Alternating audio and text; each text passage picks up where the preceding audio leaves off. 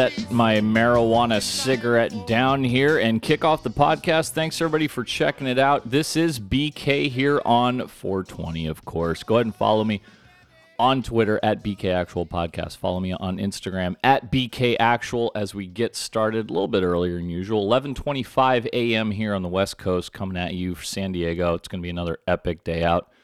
I heard other parts of the country are not going to be as pleasant, so you have my pity. So, uh, before we get to the news, quickly, I promised a debrief on the events of last Saturday, and as I said, uh, just quickly to get you up to speed, a friend of mine trains up young people who are interested in future careers in special operations, and that is Jason at SOCOM Athlete. He's a former Division One football player, U of A Wildcat, and a former pararescueman, and uh, you know he kind of mentors these kids, and whenever he comes out, he does events out here in San Diego. I hop on there as a guest instructor and PT proctor. So, uh, kind of quickly how the day went. The other guest instructors included uh, my man, Big Mike, uh, former combat controller and Olympic athlete. And yes, I am going to get him on the podcast one of these days to talk about that. And we also had Cameron Toor out there from uh, Toor Knives. Uh, Cameron's a former Army Ranger. He was also, uh, Cameron was on the podcast back in the day. You guys probably remember. And uh, just sequence of events quickly. So we met up in Encinitas here at the pool center, and we went ahead and conducted our 500 meter swim, push-ups, pull-ups, sit-ups, calisthenics. And believe me, they were all graded very vigorously. As usual, everybody did really well. Um, no, I haven't had one person show up who whose performance was not excellent. I mean, just to give you some ballpark numbers of what the top guys are getting, we're talking like 20 pull-ups, 80 plus push-ups, uh, 80 plus sit ups, 500 meter swim, sub nine minutes, and uh, certainly the mile and a half run at the beach later, also sub nine minutes. So these are excellent scores across the board in case you want to judge yourself. Uh, there were a few lessons learned. One thing, we kind of did it in the middle of the day. Now, you can imagine this is a beautiful beach in Encinitas in the middle of the day. There's going to be a lot of people looking, okay? Because we had like the training aids out there, the logs. You guys probably saw some of the pictures. And we were just after the PT test, we went into the Hell Day event. We had the bullhorns, you know, we had the logs, we got the yelling. We're trying to make it as extremely realistic as possible between the four of us. And uh, it was funny because so so the lesson learned was maybe start later in the day because the beach was friggin' packed. And for the most part, everybody there was like supportive. It was really cool seeing people like, yeah, you know, kick ass guys. They kind of put together what we were doing, right? There was one fucking guy though. So I see this old man and he's like taking pictures, and I'm not surprised. It's it, we're on a beautiful beach. It's a beautiful day, and these kids are out there friggin' doing PT in the surf with the logs. And uh, he asked me because I'm standing by him. He's like, "Oh, what is this?" And I'm like, "Oh, you know, it's a little event, blah blah blah blah blah." And he says, "Oh, these kids sign waivers?" And like right there, my antenna goes up, right? And I'm like, "Uh, yeah." And he's like, "Well, you know, I'm just thinking. I'm an attorney, and uh, you know, with the language and the bullhorn." And I'm like, "You know, why don't you fucking mind your business?" And I and I walked off. Now, now Jason, you know, it's his like baby, so he's much more diplomatic than me he came over and kind of made nice with the guy. But you know what I'm saying? This is a fucking guy who's so far removed. This is one of these fucking white liberals, old guy, who has no clue what we're doing and what it takes. You know, he's offended at the language. I'm like, what do you think? We're fucking sending these kids to finishing school? We're sending them to some of the most elite selection courses in the world's military. You fucking get that, guy? Um, so so that happened, and then we took him on a long march, like with the logs that they had to carry, and uh, and at the trailhead waiting for us was the San Diego Sheriff's Department because we also had, in addition to the logs, the blue weighted guns. You know, the rifles. You guys know when you do your CQB training, and uh, some old lady saw us marching in the woods with these rifles and freaked out and called the cops. And they were San Diego sheriff was awesome. He was like, "Dude, you guys are awesome, good to go. Just let us know next time." And that was kind of another lesson learned.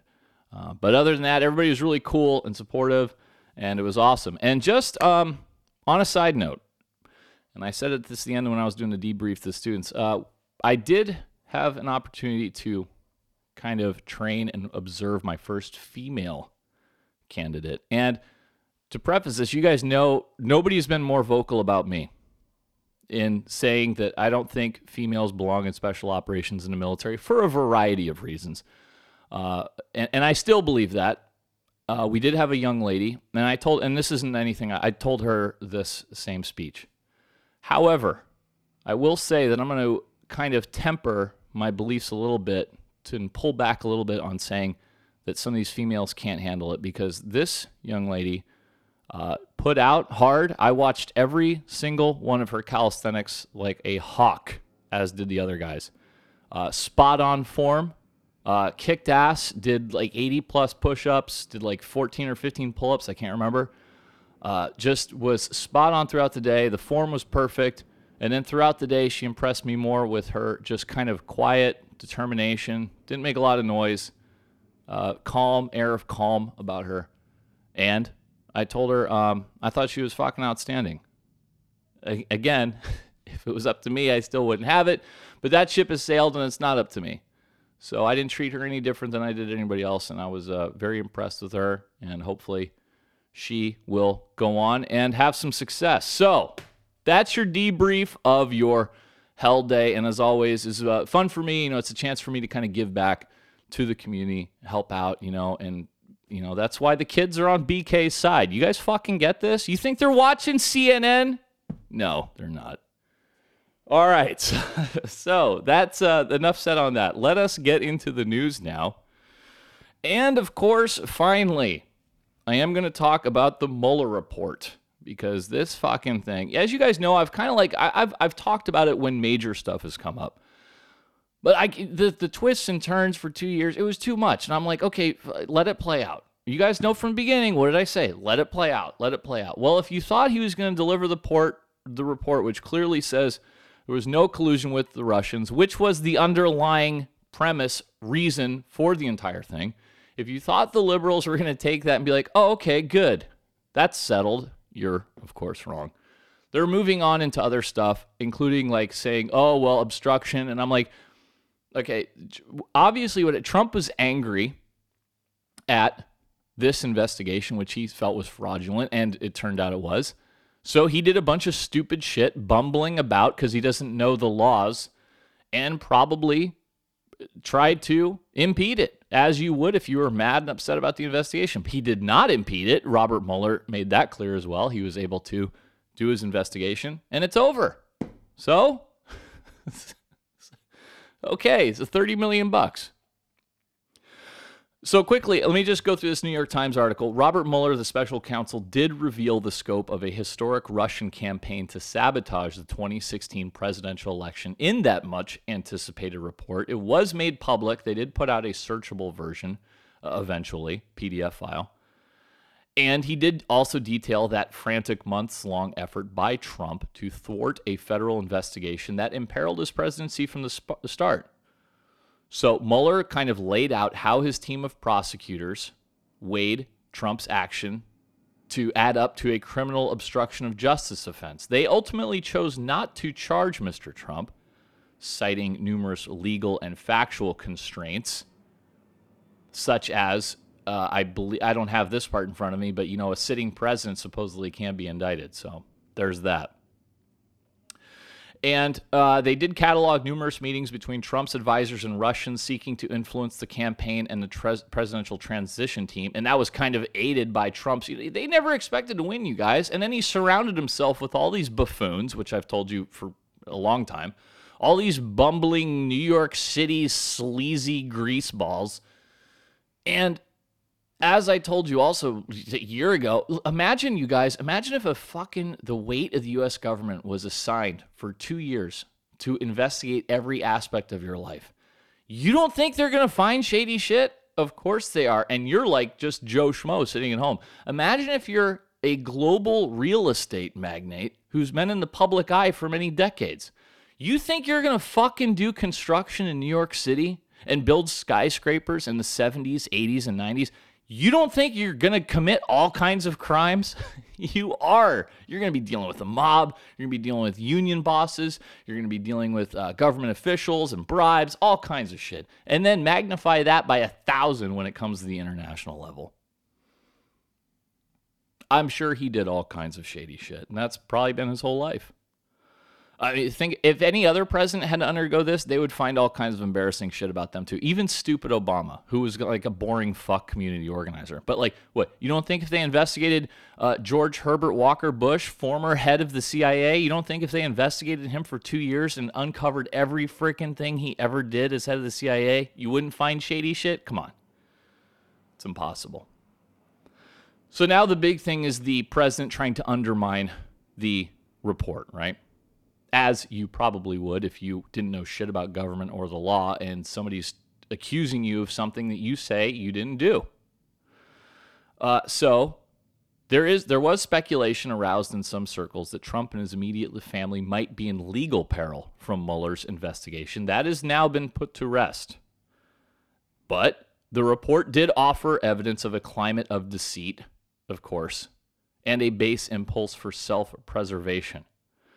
That impulse prompted some presidential advisors to try to block Trump's demands that they take steps to protect him from federal investigators. Some feared getting wrapped up in the widening inquiry. Now, the special counsel did find that Trump had the authority to make many of his most controversial decisions, including the firing of James Comey as the FBI director by virtue of the powers the Constitution grants him. Yeah, what did I fucking say when that happened? You you can fire you're you work for him. But remember that? Remember the media freaking howling you guys? I'm like he can fire the head of the FBI if he wants to. It's his prerogative. It's a political uh, risk, sure, but it's def it's not a legal problem. Much like the term collusion is also a non-legal term that would be a political crime you know i'm saying it's not against the law to collude big air quotes here, with the Russians. It's not. It's not a crime. It would be bad politically. It would look very bad. But turns out he didn't do it. Uh, now, this was presented in a uh, letter by current Attorney General William Barr, who's also been blasted by the media as like protecting the president. Um, he said, Barr, quote, there is substantial evidence to show that the president was frustrated and angered by a sincere belief that the investigation was undermining his presidency, propelled by his political opponents and fueled by illegal leaks. End quote. And guys, let's got to keep your eye on the ball here. I said it a couple times, I'll say it again. The night of the election, do you remember Hillary's aides wrote that book, Shattered, about election night? And they said, they came right out and said, from fucking minute one, we're going to push. He won because of Russia collusion. And they sent that out to all their media friends, and that became the talking point November 9th, 2016, the night of. That was the talking point moving forward. He won because of the Russians. Trump is a Russian stooge, he is a Kremlin asset. That was the message, and it has been. So I don't, I'm getting tired of hearing about it now. And now, fucking thank God, there's no appeal for this. It's over. Okay. So you can whine and cry about it all you want. And I actually hope they do because I told you guys before. I think most Americans, you have to you have to understand, most people are not on Twitter. Most people do not keep up with the day-to-day freaking details of Michael Cohen in a Prague hotel or whatever. They don't, okay? What they do know is that, oh, well, this guy, Robert Mueller's got a good rep. He's investigating what happened, and after two years, $30 million, he's saying this didn't happen. Okay. And normal people now, if the left keeps trying to hammer this, it's going to be a big fucking turnoff. I can tell you guys right, I'm already seeing it. They're going to be like, you know what? He, he, the investigation played out. It is where it is. And now it looks like you're just trying to bring the guy down through any means necessary, which is what they're doing. Just admit it. And it's funny, the New York Times has this quote in here, and this quote was going around big time because in the report, immediately after learning that a special counsel had been appointed to lead that Russia investigation, according to the report, Trump became distraught and slumped in his chair. And he said, quote, Oh my God, this is terrible. This is the end of my presidency. I'm fucked. Okay. Now, the context, which CNN and many others, and the New York Times in this article left out, made it clear what he said was because what he continued to say, he's sitting in the uh, sitting there with the attorney general, And he said after I'm fucked, he said, quote, he continued to say, Everyone tells me if you get one of these independent counsels, it ruins your presidency. It takes years and years. I won't be able to do anything. This is the worst thing that ever happened to me, end quote. So it wasn't like I'm fucked because, oh no, they have me on video in the trench coat in fucking Red Square accepting my bag of rubles from the Kremlin asset. It wasn't that, but that's kind of what the media like wanted you be- to believe. Anyway, but you know, go read the whole thing. It's uh it is pretty interesting, you know. It, it's just too much details for me and it's uh and the and the very basis of the investigation was fraudulent anyway. And indeed, top Democratic lawmakers are already seizing on the report's findings and suggesting that they want to impeach, including candidate Elizabeth Warren, among others. Uh, so the true believers are going to uh, keep believing. And Mueller himself achieved a cult status among some of these Americans. You guys saw, all saw the Saturday Night Live stuff, singing odes to Mueller. You know, but he hasn't he hasn't spoken up, and it was kind of stupid too. Remember when Barr wrote that letter, and everybody's like, "Oh, well, he's distorting Mueller's findings." I'm like, "What? Do you, you think Mueller's just going to sit there, like chained to a basement somewhere, and let this guy go on TV, who he's friendly with, his colleague, and just lie and misrepresent his entire report?" That was the speculation a couple weeks ago. That was all nonsense too.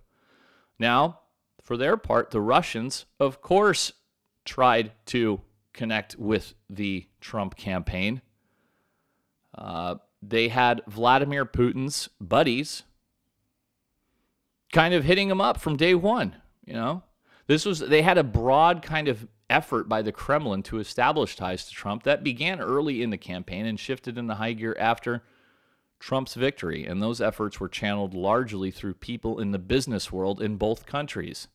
Well, why wouldn't they do that? Now, what the problem was is that this was kind of like diplomacy mixed in with financial interests. And this was like a real departure from previous history. I think that's why a lot of people were like, what is going on? Because uh, normally these kind of international contacts are carefully calibrated and managed by an incoming administration. But then again, he surrounded himself with buffoons from day one, which has been one of my primary complaints about him. They were not prepared for victory and they had a disorganized transition team. This created a vacuum that, as Russia sought out avenues of access and influence, was quickly filled by a number of people from outside established foreign policy circles, many of whom appeared eager to portray themselves as access brokers or to generate business opportunities. Now, importantly, once again, from the paper, the special counsel Robert S. Mueller III did not find a criminal conspiracy by Mr. Trump or his campaign to influence the outcome of the election, end quote. And that's the fucking whole ball game, you guys. Everything else, nothing else matters. Uh, too funny. So do I I have a couple of do I really want to I really want to get into this? Oh, yeah, I did see stupid Mitt Romney. You know, stu- you see stupid Mitt Romney, you know, I voted for him in 2012. I love how stupid Mitt Romney can't be bothered to ever mount a uh, vigorous, uh, you know, politically savvy attack on, you know, left wing political opponents. He never does that because he's so statesman-like. Oh no, but here Mitt Romney lashed out immediately on Twitter to the applause of all of the woke journalists who applauded him for being such a statesman after they crushed him mercilessly when he ran against Obama. See that these guys like Mitt Romney, all they care about is approval for I don't fucking know why you guys. I know, I'm sorry I'm cursing too much. They crave approval from media outlets and left-wing punditry like it's oxygen. I don't know why Mitt Romney, a guy like him, feels the need to have his fucking balls stroked by Jake Tapper on CNN or Wolf Blitzer on CNN. I don't know why they need that. Uh, because I hold those people in nothing but contempt. But for a sizable amount, number of Republicans in politics, that's what they live for. Because Romney did post a statement declaring that he was thickened by the report's findings.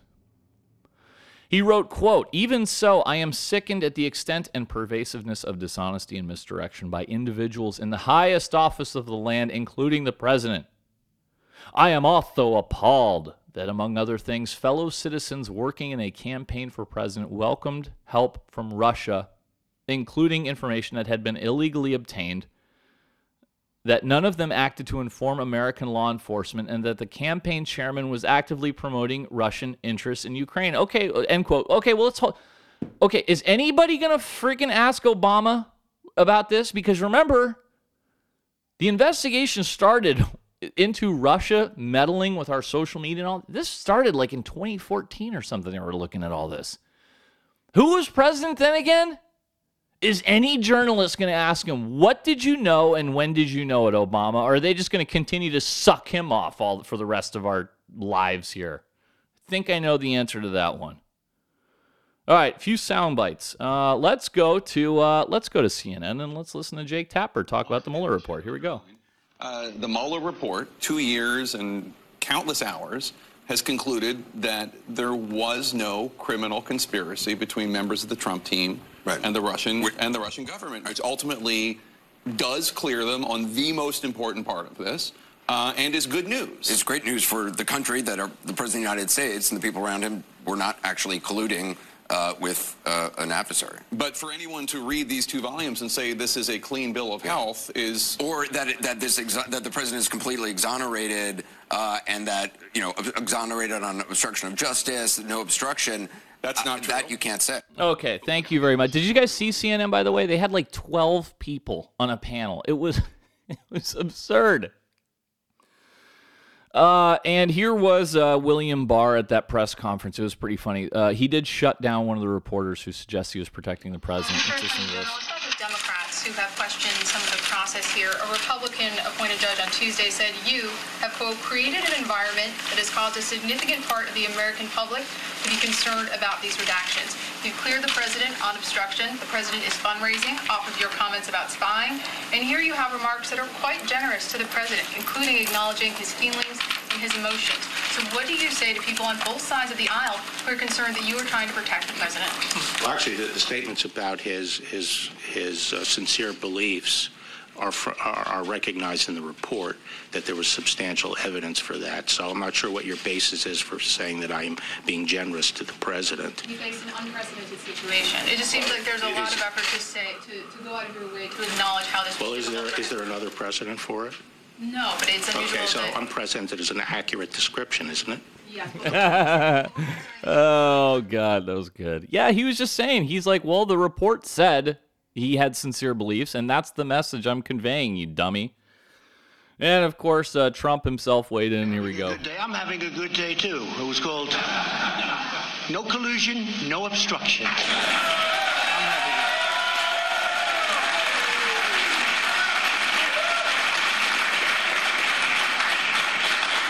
There never was, by the way, and there never will be. And we do have to get to the bottom of these things, I will say. And uh, uh, this should never happen. I say this in front of my friends, wounded warriors, and I just call them warriors because we just shook hands and they look great. They look so good, so beautiful.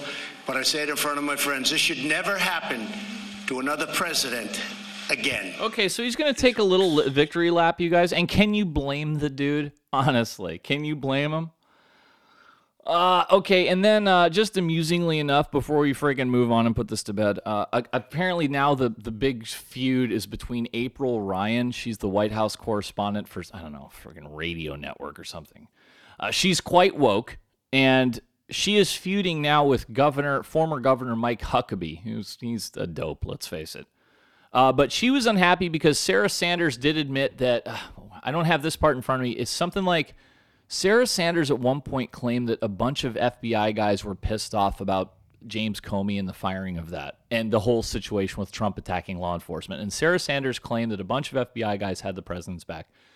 According to the report later on, she admitted that that was not the case. So April Ryan was very upset about this. So uh, let's hear how this goes. There's a lot of things that are said that are not true from the press secretary's podium. Podium, but in the Mueller report, This is the uh, hostess. she admitted, Mueller says she admitted she lied from that podium to the American people.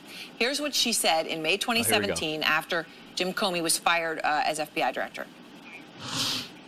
The rank and file of the FBI had lost confidence in their director. So, what's your response to these rank and file FBI agents who, who disagree with your contention that they lost faith in, in Director Comey? Look, we've heard from uh, countless members of the FBI that say very different things.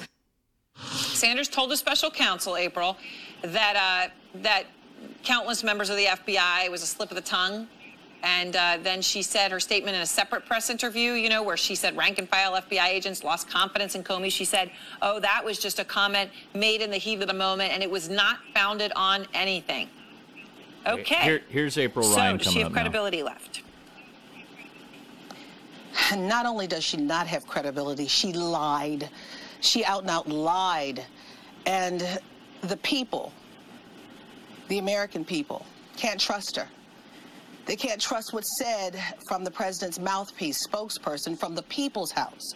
Therefore, she should be let go. She should be fired. End of story. That won't happen, though, right? You never know. The president doesn't want to take the fall, so he may make her take the fall. Hmm. And, and Aaron, let me go to something else. Let me Yeah. go to something else. Sarah plays a dangerous game in that room, and so has Sean. The game is dangerous because she is lying to the American public. Everything comes to the White House, from war to peace and everything in between. And if you can't trust her talking about that, what can you trust her about? Then, on top of that, she says the press is fake when she's faking reports from the people's house. She's calling us fake. We've had colleagues who's had, who've, who've had to move from their houses because of threats. I have to have security because of being called fake and a loser and all sorts of things from that White House. It's time for her to go.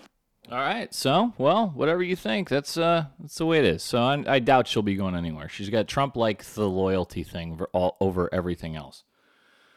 Okay, so that's your Mueller update, you guys. The gnashing of the teeth is going to continue for the rest of his presidency, obviously. And again, he is going to beat this. It does, and it doesn't matter what they say happened because Trump's got the big bully pulpit, right? He's the one with the big microphone. He's the one with the fucking big dick at the at the podium.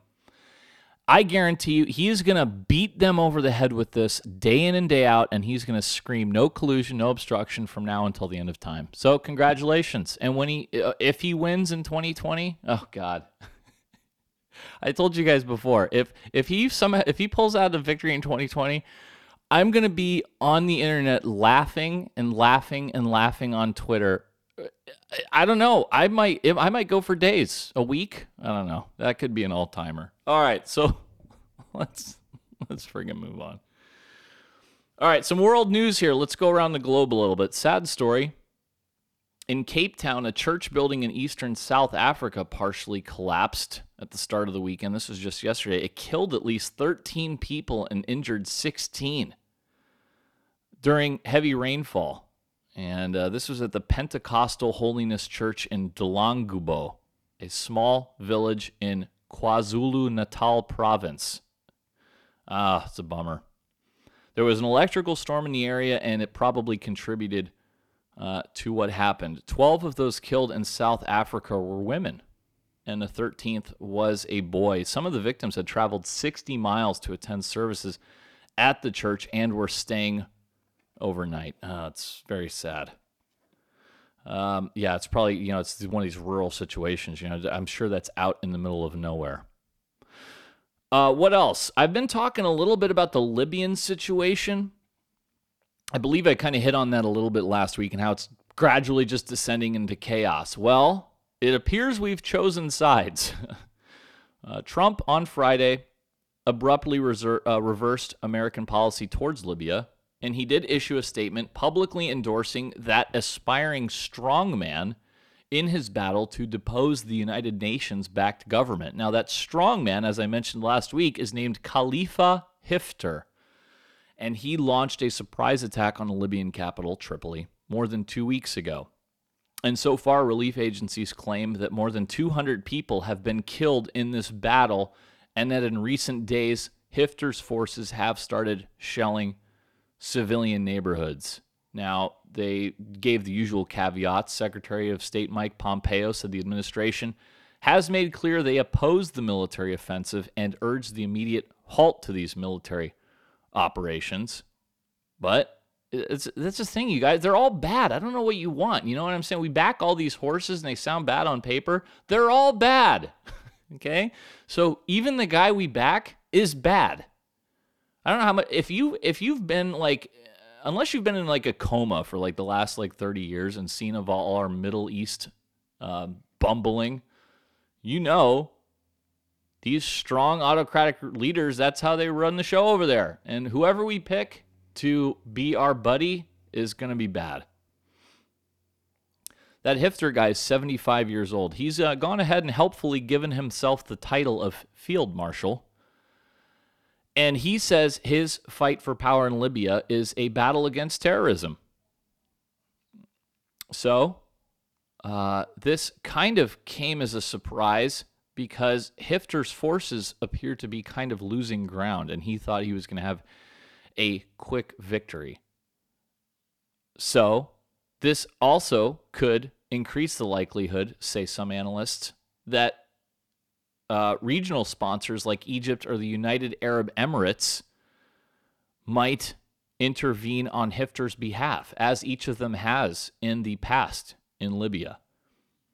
So, in the meantime, this battle for Tripoli has now diverted the attention of most of the Libyan militias that have been engaged in combating the fighters of the Islamic State. See, they're all they're all just fighting each other. Okay, well, you know what? They'll sort it out eventually. And speaking of Egypt, you know they're uh, we have an election going on there as well. This is kind of election season. You guys, I know I try to cover the big elections. And yes, Saturday today was the first of three days of voting in an Egyptian referendum on a series of constitutional amendments that, if passed as, ex- as expected, will effectively extend current President Abdel Fattah el Sisi's hold on power eight years beyond his current term until 2030. And these referendum will also expand Sisi's authority along with the militaries at the expense of the judiciary and the legislature, placing top judicial officials under his control. And these changes are notable because they come eight years after those Arab Spring protests. You older people remember those, toppled the country's longtime autocrat. That was Hosni Mubarak. And now they're saying, well, we're just going to get the same guy.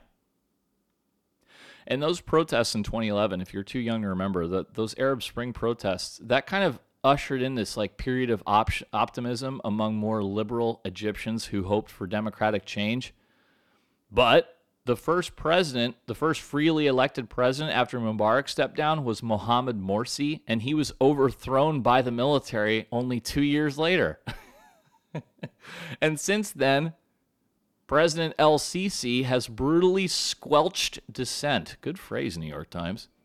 Jailed thousands of opponents and further empowered the security services and the military. Yes, of course. Guys, the, the natural order of things, you guys know this, right? The natural order of things is always towards more totalitarianism. And it's happening in the United States because, you know, people, leaders don't like when people have, like, you know, freedom of speech, freedom of protest. They don't like any of that, okay? They don't want you, they don't want any you troublemakers. Why do you think China has that social credit system I've talked a bunch of times about? They want to keep an eye on you. They don't want any of this. So it's always a creep towards less liberty. That's the natural progression of things. It's never a creep towards more liberty. Hardly ever. And if it is, it's like a it's like a temporary blip.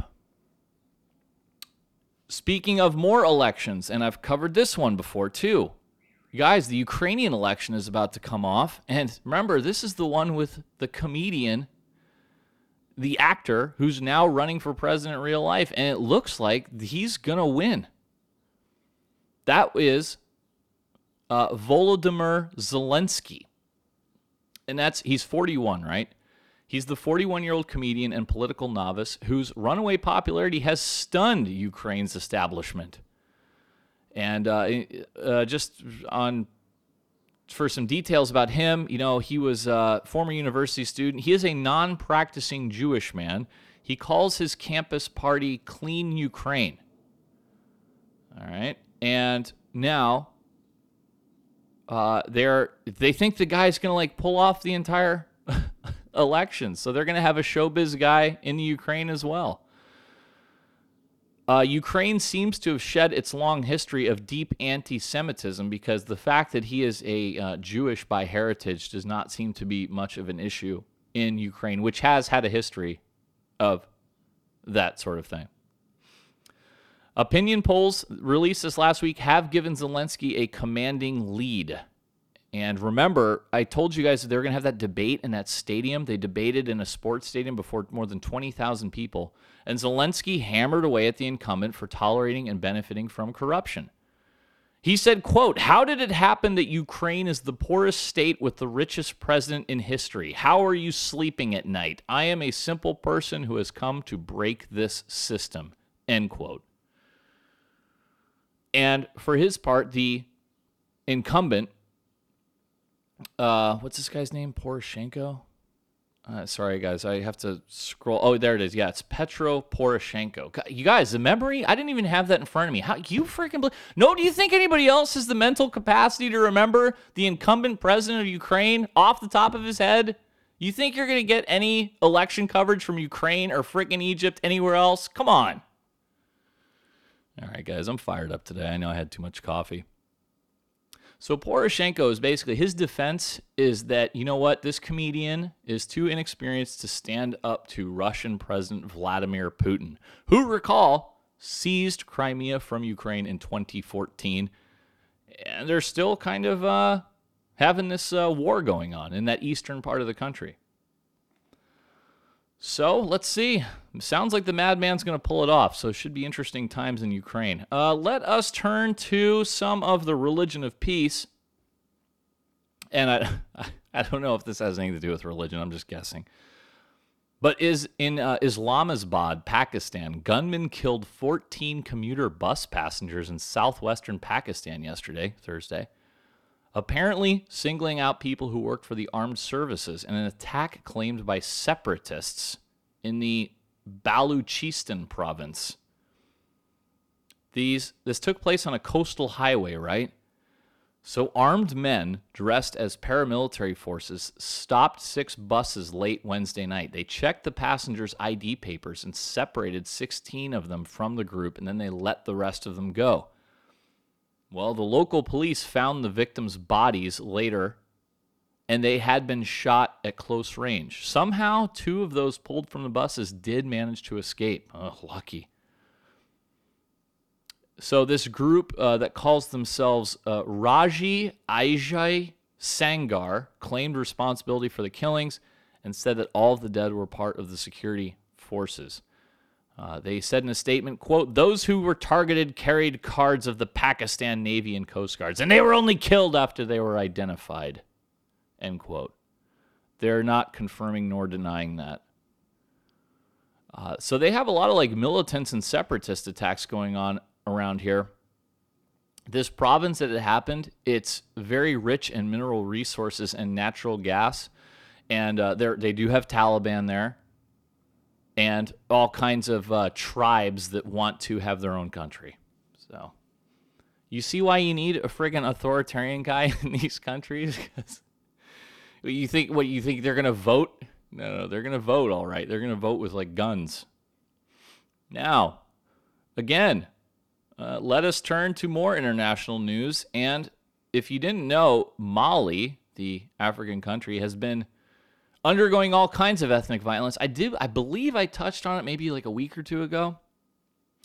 Well, you know, they think as many as like 600 people have died in the last couple weeks and indeed the this has led to the fall of the government. The office of President Ibrahim Boubacar Keita said that he had accepted the resignations of Prime Minister Soumeylou Maiga and his entire cabinet. Mr. Maiga was appointed in December 2017 and reappointed last September, but he became a lightning rod for deep anger expressed by influential Muslim clerics and at mass protests over massacres in a region called the Mopti region, which is a mixed ethnic area in the center of the country.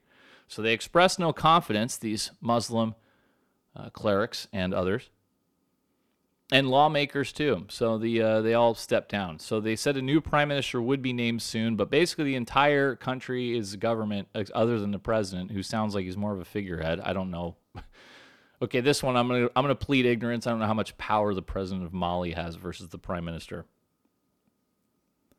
But yeah, they say that 600. The United Nations is saying that about 600 lives have been lost since March 2018 and forced thousands from their homes. Public discontent escalated. Oh, I think I did cover this one. Yeah, I did, definitely did. Remember, you guys, a couple weeks ago? Public discontent escalated after 160 people were killed on March 23rd in that village uh, along the border of Burkina Faso. Yeah, and they blamed the members of that Dogon ethnic group. And they did put out some pictures. They were pretty bad. It just showed villages and like just corpses everywhere. So the Dogon, for their part, claimed they formed a militia to protect themselves against the jihadists. So, all right. Now, meanwhile, sticking with Africa, the Islamic State has claimed its first attack in the Democratic Republic of Congo. And they are now planting their flag in that region, which already is a shitstorm of violence and an outbreak of the Ebola virus, covered again here quite heavily.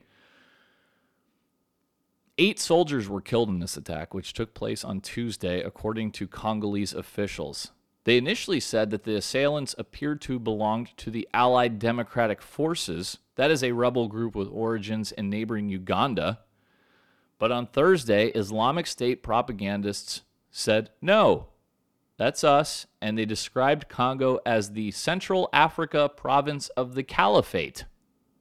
This is the first time that the Islamic State has asserted responsibility for an attack in Congo.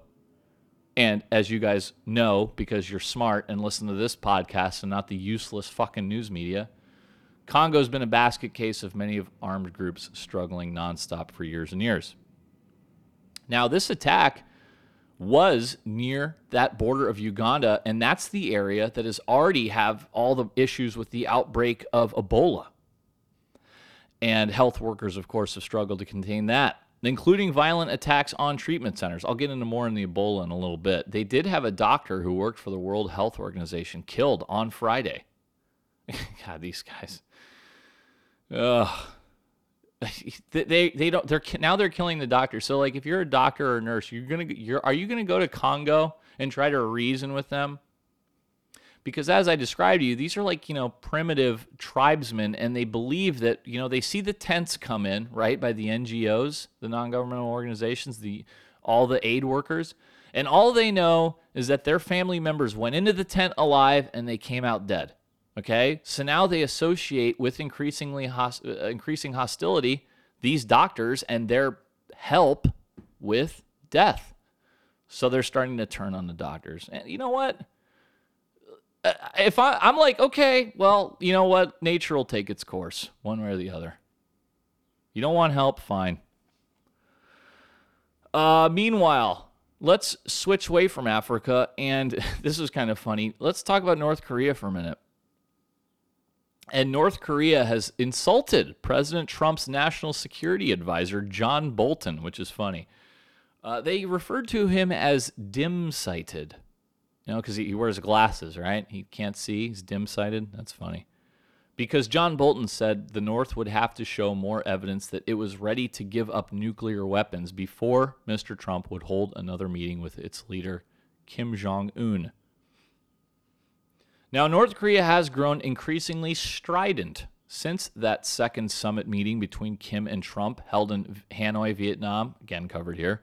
You guys remember that one is the one that ended abruptly without a deal we walked away. And that meeting was considered an embarrassment for Kim, who had to return home empty handed and he was trying to get relief from sanctions. And we said, Well, we'll give you relief from sanctions, Kim, booby, but you got to give us something. And he didn't want to. All right, well, then walk away. And I remember thinking, like, all the, because all the liberals on, on uh, all the woke journalists were like, Ha, stupid Trump. And I'm like, What? Again, you take the meeting. Why wouldn't you take the meeting? See, this is why our journalists are so useless. They're like little kids. They're like all they're concerned with is like a gotcha and who wins and loses. Again, big air quotes here. Take the meeting. You always take the meeting. You can always say no. You can always walk away, and that's what we did, rightfully so. If you're not going to give up anything, well, then F you. This isn't an equal partnership, guy. We got the big stick, not you. You're the one with millions and millions of starving citizens, not us. Uh, so yeah, so Bolton said that the third summit meeting would be possible only after a real indication from them that they've made the strategic decision to give up their nuclear weapons. Uh, so this was somebody named Vice Foreign Minister Choi Sun Hui called Mr. Bolton's remark nonsense. And he said, quote, He looks dim-sighted to me. I warn you that it would do yourself no good if you continue to throw away such remarks devoid of discretion and reason. End quote. Now, supposedly in Hanoi, Kim did offer a partial end to the North's nuclear weapons program. Like he said, he would dismantle the Yongbyon complex where they produce fuel for bombs but not the weapons themselves in exchange for the end of Washington's harshest sanctions, which include a ban on coal and other key North Korean exports. But Trump wanted a large deal. And he said it's not good enough. Okay, well, good. Sit there in your hole, Kim. I told you guys North Korea is done as we know it. It's only a matter of time. You know? If not for if if Kim doesn't want to be the fucking great man who finally pulls them out of this you know, 70 year time warp that they've been in. If he doesn't want to do it, then the next guy will. Somebody's going to. It's untenable in the global communication society in which we live in now. It is. Okay, uh, why don't we let's uh oh, you know what? I since I have the okay, I do I have the Ebola story right here, the latest one. Uh, about that doctor. So why don't I just mention this really quick? This was Dr. Richard Kiboung he's an epidemiologist, and he had gone there specifically to help rein in that Ebola outbreak. And this this was an attack on a hospital in the eastern city of Butembo. Okay. Now, two other people were also injured, but believed to be in stable condition. And this, as I said, the attack is the latest in a string of assaults on teams grappling with a near nine month old Ebola outbreak that has claimed almost 850 lives. So it's uh, it's not nothing. Uh, the victim, uh, the doctor, was a uh, national. He was a Cameroonian gentleman. Uh, so very sad. You know, you guys. I know, dude. You want to help? I get it, dude. But you're an educated man, doc. You know, you know the deal. You're you're. He's an. Undoubtedly, obviously, he's gone to university, seen the world a little bit. This doctor, and then he's going to fucking uh, Congo, and he's just dealing with like primitive, more primitive people. Uh, they have all these uh, superstitions. That's sad. But I told you not to go. I keep telling them, I'm like, you know what? They'll work it out. Oh, well, nobody listens to me. Uh, what else? Now, okay, let's turn. This is this is fun. I'm wondering if this is staged, and you guys tell me what you think. Did you see this female MMA fighter who, and a couple of you guys did send me this. She punched a pervert she claims was performing a sex act while she was taking part in a swimwear shoot on a beach. Uh, this chick's name is uh, Joyce Vieira. So they were in Rio de Janeiro, in the Brazilian state of Rio de Janeiro, and they're taking, like, you know, swimsuit model thing, right? And this 27 year old MMA fighter chick claimed that the man had his shorts down and was standing in front of her and her friend while performing a sex act on himself. Now, they did name the man, Brazilian media, Josene Ferrara. And she can be seen uh, uh, taking a swing at him. He was wearing nothing but trunks. I'm looking at a picture of her in her uh, bathing suit. She is uh, she's got a very nice body. She looks. I mean, her face is a little harsh for me, you know, as you would expect. So she started kicking the shit out of him. here's a this quote. Okay, here's a quote from the uh, from the MMA fighter. She said, "quote When I looked over there, he had his shorts down and was standing on a path where people pass all the time, including children. He was visibly erect, making sounds and moaning. End quote. Okay, so she said she she reported the case. He was later arrested for committing an obscene act, but he has since been released after giving a statement and denying the crime. Okay, so is this just a uh, is this just a pub publicity stunt? I don't know. Could be. If if it is, it's a it's a good one because you guys know me. Uh, anytime you know I, and I thankfully all you guys agree with me because anytime there's like masturbating in the news, I always get like 50 messages about it. So you know I'm going to cover it. How about this one in Florida? Did you hear about these two middle school girls who are arrested on charges of conspiracy to commit murder? this is crazy. This was uh, the Highlands County School District. And this school was is called the Avon Park Middle School. And these they said that these two students were taken into custody at the school after a teacher told law enforcement about a possible plan to harm others off campus. And allegedly, these students who were arrested, they were both girls, and they created a hit list of 10 people that they wanted to kill.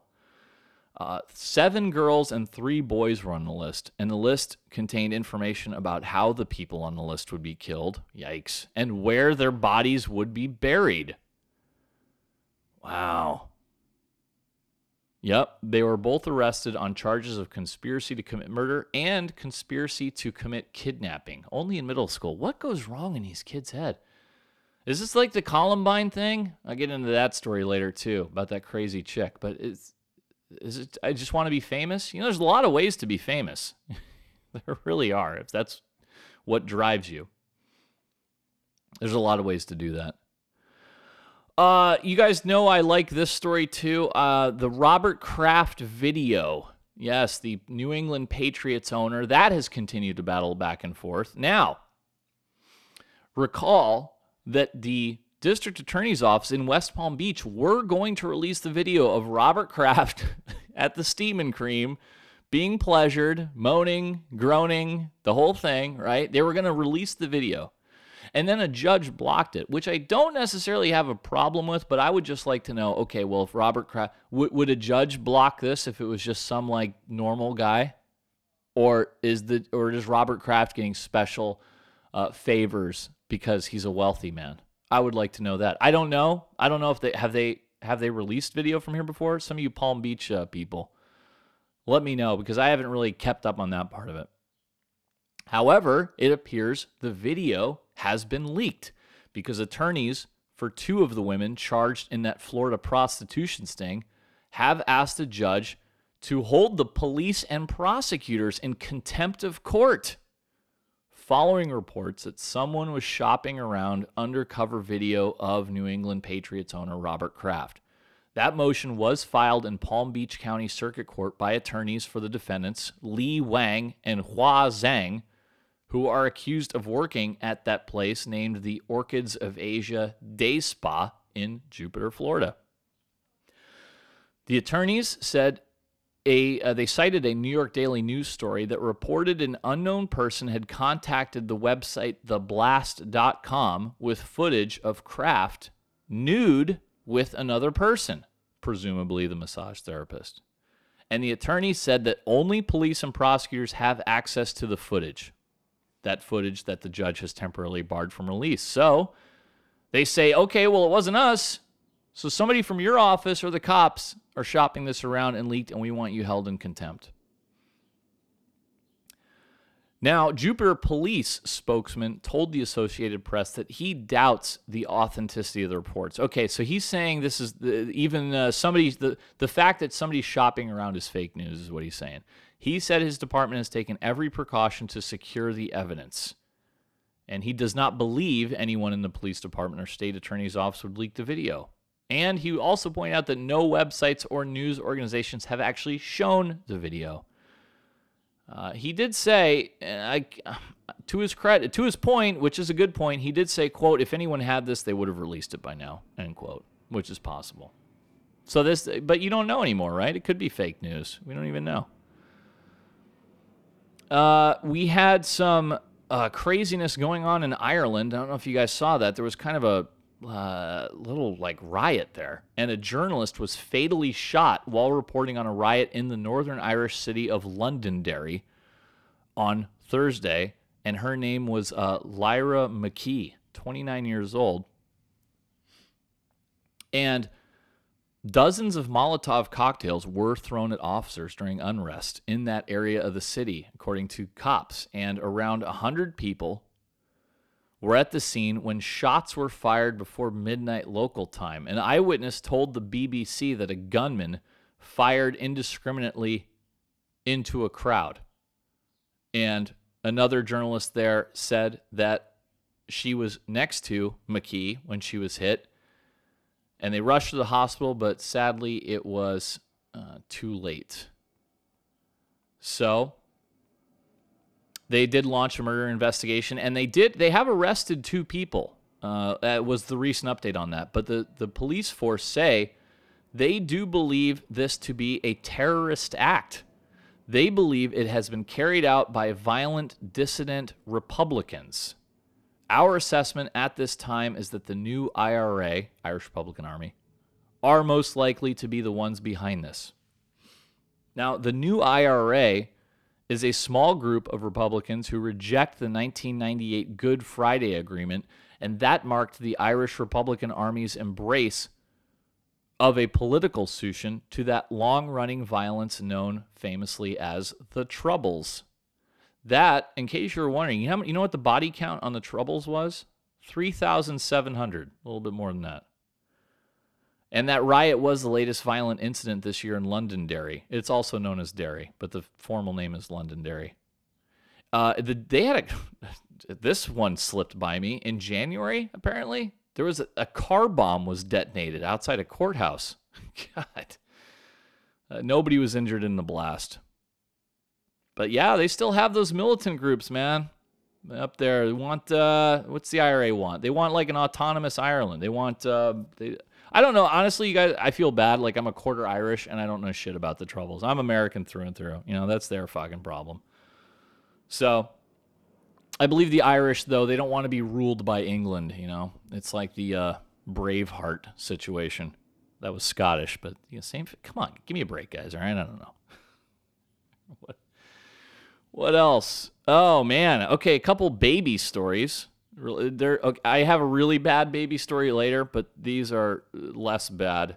Uh, one, a toddler suffered a fractured skull, but he is recovering, and this was during a vicious attack by two dingoes on Queensland's Fraser Island. You Aussie listeners, you guys know about this a 14 month old child was dragged from a camper trailer while his family was asleep before his dad did manage to save him from the jaws of that wild animal who's like kind of a coyote, right?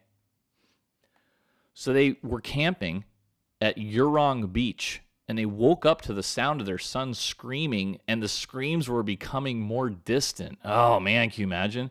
So the father leaves the van and he starts chasing this thing down and uh, yeah, the, they think these two dingoes somehow managed to get into the trailer without the family noticing. Crazy.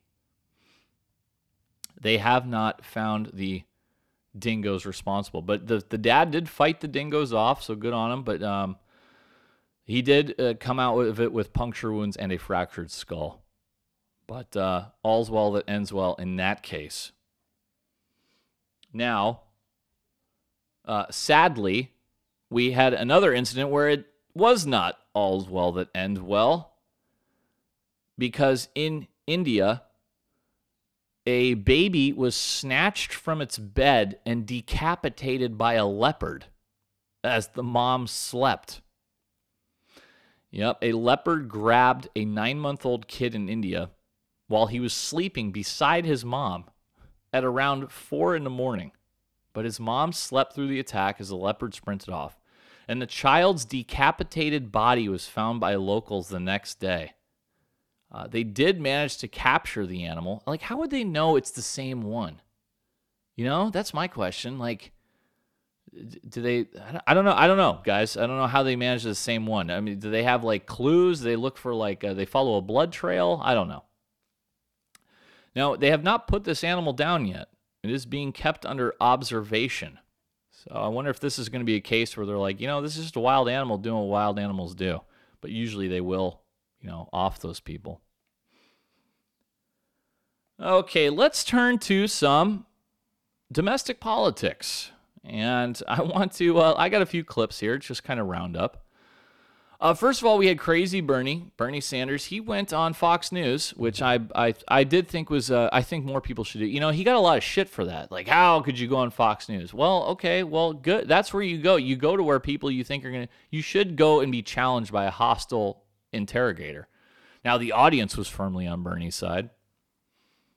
Uh, so he did manage to find time to defend uh, Representative Ilhan Omar uh, because he's like, look, it's not anti-Semitism, and I and I remember I kind of defended her a little bit too. I'm saying it's not anti-Semitic to just criticize a government, but uh, Bernie is Jewish, so let's hear how Bernie Sanders sounded on Fox so News. I will do everything in my power, and I hope that every member of Congress will fight not only anti-Semitism but racism and anti-Muslim activity so that we create a non-discriminatory society. But it is not anti-Semitic to be critical of a right-wing government in Israel. That is not anti-Semitic, okay? so yeah, they like that. Old Bernie. It's not anti-Semitic to criticize a right-wing government in Israel, Martha. That was Martha MacCallum talking. Uh, what else? Some funny political clips. Uh, Nancy Pelosi, you can tell she's getting really sick of these like woke freshman Congress people, you know, you know, like AOC and the bunch, because they asked her about, um, you know, and Alexandria Ocasio Cortez is by far she is the real leader of the Democratic Party, right? So Nancy Pelosi knows that people are saying this, and she doesn't like it. So she went on 60 Minutes, and she uh, kind of threw a little shade. Whatever orientation they came to Congress with, they know that we have to hold the center, that we have to be, go down the mainstream. They know that? They do. But it doesn't look like that. It looks as if it, you're, it's fractured. She likes to minimize the conflicts within her caucus between the moderates and the progressives. You have these wings, AOC and her group on one side. That's like five people. No. Whoa! The progressive group. It's more than Well, the five. progressive, I'm a progressive at test.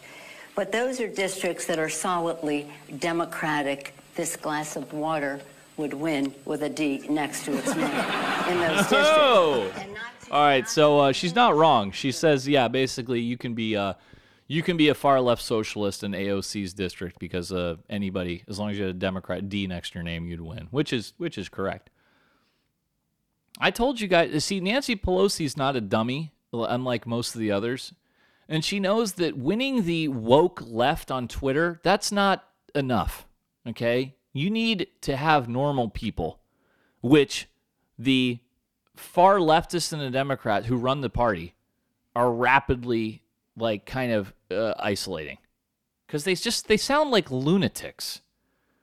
a few more clips. Speaking of AOC, let's hear what she she chimed in about uh, ICE. You know, uh, Immigration and Customs Enforcement. So uh, let's hear what uh, she babbled about this. I think abolish ICE is, is a call to action on several levels. One is the literal interpretation of abolishing ICE, um, which I support. I, and I've said, you know, on multiple occasions that I don't believe that an agency that systematically and repeatedly violates human rights can. I don't think that agency can be reformed. I think it has to be abolished. And I think we need to figure out a new way of doing things. Okay, so you heard right from her point. She wants to abolish ICE. So remember, you guys have heard many times that nobody believes in abolishing ICE. There it is, right from the horse's mouth, right? Uh, and I'd love. Well, what what human rights have they violated exactly? Please tell me. Uh, and oh, I've got a couple. I've got a couple clips from stupid Robert O'Rourke. You guys know Robert. I'm sorry, Robert Beto O'Rourke. Uh, I know many of my Latino listeners love when I rip on fake Hispanic Robert O'Rourke. So apparently, Robert O'Rourke got heckled at a campaign event, and then he thanked the heckler for allowing him to continue. God, he's so soft, you guys. Gee, Robert O'Rourke makes fucking Chris Hayes look like a goddamn Navy SEAL. I mean, Jesus. He's so cucked. I don't use that term lightly, you guys. He's such a cuck. Can't you picture like Robert O'Rourke like hiring a dude to bang his wife? I I I really can't. I'm sorry, guys. I can. He's just nothing about him screams masculine to me in any way, shape, or form. Anyway, I have not listened to this clip. Hopefully, the audio is good. Let's hear this one.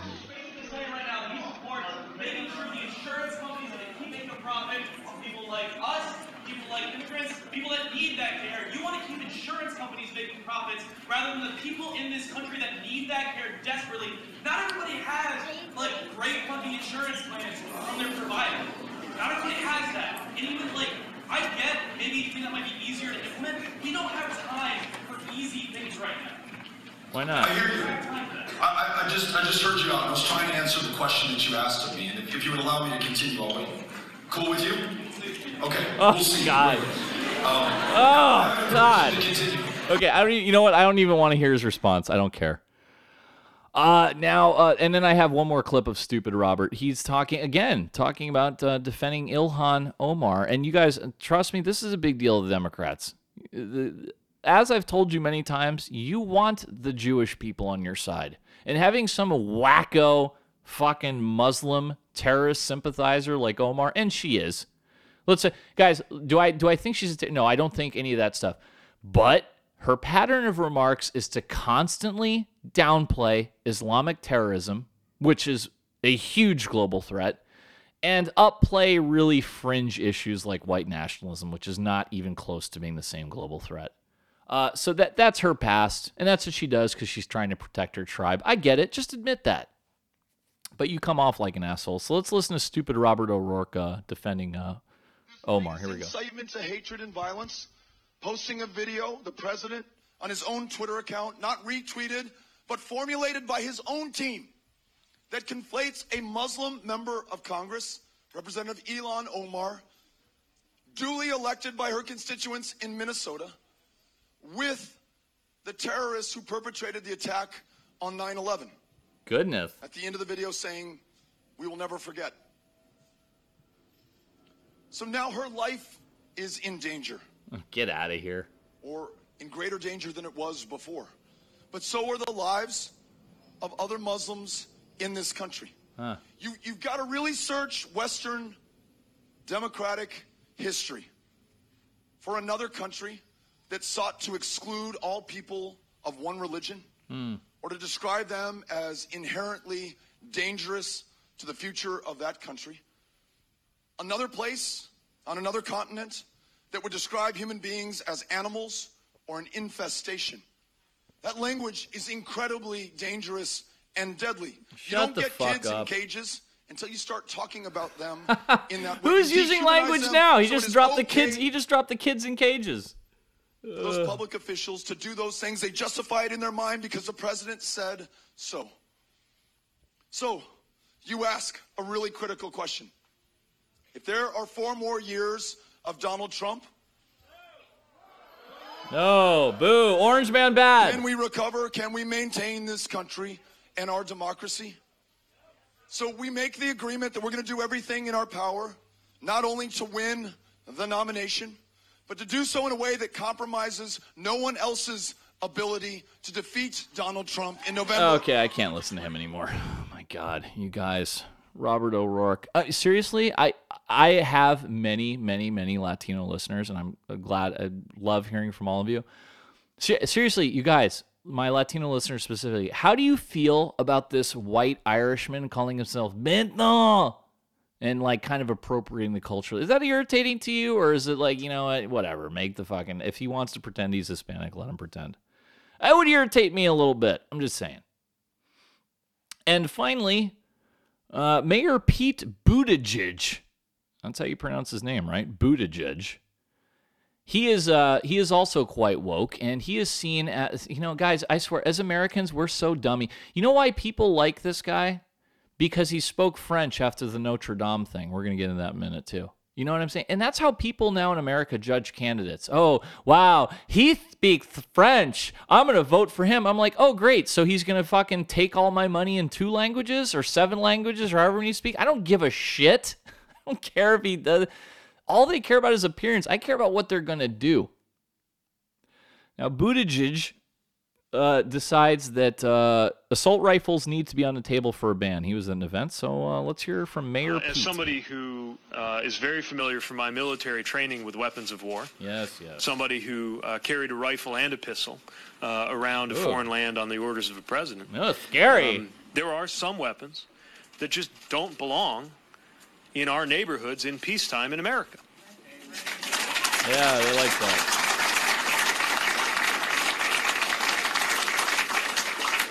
And we've already decided that this is within the Second Amendment because uh, we've decided that somewhere in between a slingshot and a nuclear weapon, we can draw a line. Okay. And that's not unconstitutional, it's common sense. So where's the line then? And that's why I think assault rifles need to be on the table too. Okay, Thank you. so you heard the man. That's it, guys. He wants to take the take your rifles. I can't wait until President Kamala Harris actually and they passed that bill. What? How many fuck guys? Seriously, how many how many assault rifles do you think are going to be turned in to the cops after they pass the confiscation? Like seven, maybe. Okay, and once again, you guys, uh, let's let's move on from that. That's your kind of um, uh, crazed left wing presidential uh, roundup there. Let us move on to another story that many of you sent me, and you guys know I don't let shit go. Okay, our stupid media they they're very much fly by night. They do a story, they move on quickly. I do follow up. We do follow up here. And you knew I was going to follow up to this story. Do you recall the story of the obese American tourist who forced that stewardess, I'm sorry, flight attendant, to wipe his butt as he moaned in pleasure on the airplane? You guys remember that one, right? Yeah. And he was arrested. Yes, he had demanded they help him in the bathroom by removing his pants and wiping his anus on a Los Angeles to Taipei flight. So, uh, they wanted to, they, they ended up blacklisting him, right? So they wanted to reach out to this guy to let him know that he was blacklisted.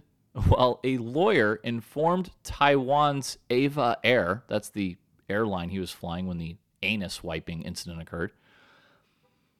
EVA Air was contacted and uh, by a lawyer to inform him that the guy had died. Yes, sadly, and you're not going to believe this, but he did die sometime in March while on a lengthy beach holiday on the Thai, Thai island of Koh Samui. Uh, the perv, as the New York Post puts it, had been booked on another EVA Air flight from Taipei to San Francisco, and the airline spent three months unsuccessfully trying to reach him to tell him, We're not taking you. Uh, the accused man who was confined to a wheelchair and was estimated to be 440 pounds uh, shockingly seemed to have passed away. Do they even have his name? No, they don't even have his name yet. And I just want to say this quote one more time because it's such a good quote. Because when the guy was forcing the flight attendant to wipe his rectum, the flight attendant claims, quote, he said, oh, mmm, deeper, deeper, and then accused my chief attendant of not properly cleaning his backside, requesting that she do it again, end quote. That's a great quote. Well, he is dead. What do you think he was doing in Thailand, you guys? What do you think? I'm, spe- I'm speculating. I think I know. I think we all know what he was doing. Uh, this story was also great. Uh, you guys, you know, I you know I'm big on the homeless, right?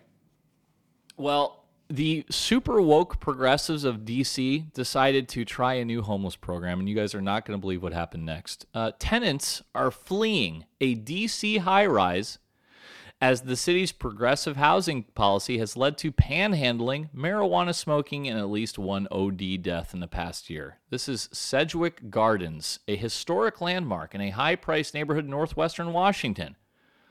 Well, in their infinite wisdom, the geniuses who run DC decided hey, look at this beautiful building with many longtime residents in a great part of the neighborhood. Let's fucking stick a bunch of smelly drug addicts in there. That'll go well. This it is standard practice for DC's government to require that residential buildings be mixed income. But these are this is different than lower people mixed income is supposed to mean, you know what? Okay, poor people uh, have a job who go to work, you know, they don't make much money, but they work. They don't do drugs all day. They're not crazy people shouting at the clouds. Well, these were like straight up like homeless vagrants. So, a bunch of people decided to move out. You know, the the a one bedroom, just to give you an idea here, a one bedroom uh, for an up, upscale locale like Sedgwick Gardens is about twenty two hundred bucks per month. So they were handing these homeless bums this, these vouchers, and they would get to live in there. Now, the funny part is the neighborhood itself, of course, is quite liberal. This is like the Embarcadero, the San Francisco liberals who are protesting the homeless shelter. Nobody wants a shit in their yard. But this neighborhood, the Post, the Washington Post noted that 95% of the voters in this neighborhood voted against Donald Trump, right? And yet, they are freaking out about it. They've had a tripling of police calls to the complex. Uh, they had a man barricade himself in an apartment and threatening to shoot police with a shotgun, and they found another guy who died from using drugs laced with fentanyl. Oh man, well, let hey, I'm I am very much for putting massive high rises in wealthy neighborhoods like San Francisco. Uh, let's do the west side of Los Angeles. We can do Martha's Vineyard. Uh, there's many parts of town. We can do Rancho Santa Fe here in San Diego. Let us put very high rise apartment buildings and we're going to just stuff them with thousands of vagrants in there. Okay? You guys, hey, you rich, you good liberals, right? You you want to you want to walk the walk, don't you? Too funny. Uh, let us okay quickly, you guys. Um, let's do some immigration stuff. You know, I just cover this every week. Uh, for one thing, we had 1,800 illegal aliens get arrested in El Paso sector alone in one day. Isn't that insane? 1,800 in one day. Holy crap, dude. So they apprehended like about a group of like 230 in the middle of the night. And then, right five minutes after they got that group, they had another group of 360 just roll up. And then after that, they found another group of 130. Yes, that totaled more than 1,800 illegal immigrants on Tuesday. And uh, yeah, in the first six months of fiscal year 2018, in the El Paso sector, agents apprehended less than 11,000 migrants who illegally crossed the border from Mexico, okay? 11,000. So far this fiscal year, so far, and we got a ways to go, it's more than 71,000. And why do you think that is? Oh, well, acting Direct Department of Homeland Security Secretary Kevin McAleenan said it perfectly. Quote, it is very clear that the cartels and their smugglers know the weaknesses in our laws. They know that family units and unaccompanied children will be released with no consequences for their illegal entry. End quote. Nuh yeah, I know. Shocking, isn't it? Meanwhile, uh, let's just do your illegal alien crime update roundup since I'm the only one who does this. Uh, state troopers in Ohio have arrested a man from Mexico who they say abducted and sexually assaulted a 15 year old girl from New Jersey. Yep, kidnapped her. Juan Carlos Pedraza. Uh, and a state patrol official says the 33 year old man was living in the country illegally and had been previously deported. Huh. And he miraculously he found his way back. Isn't that weird? And yet again, a man in Oklahoma hit and killed a man on a moped, and he too is in jail with a hold on him from Immigrations and Customs Enforcement. Juan Cruces Landeros was driving when he changed lanes and suddenly slowed down to make a left when he collided with a moped in the area.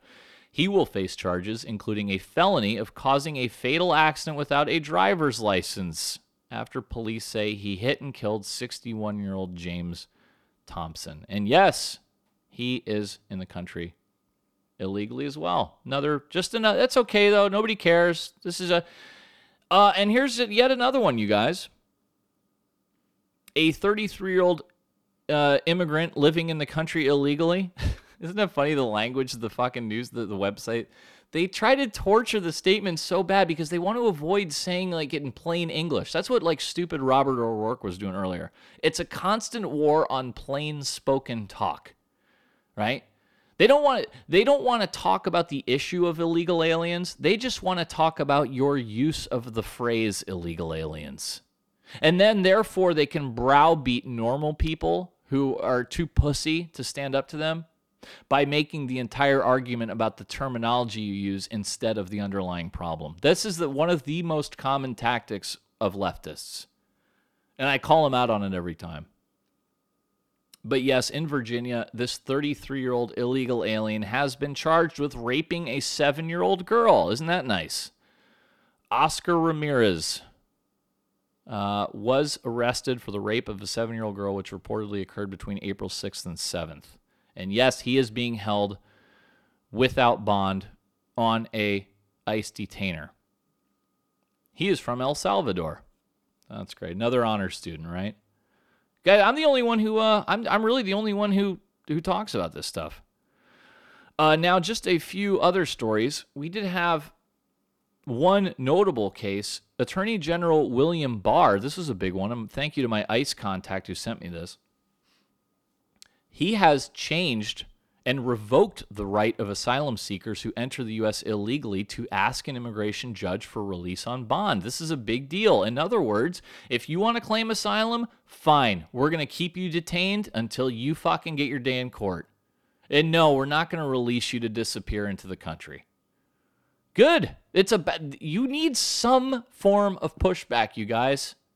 And yet again, hey, I'm still waiting every week. I'm be happy to prove wrong. Every week I say, where are the journalists asking for specific details and specific actions from Democratic members running for president?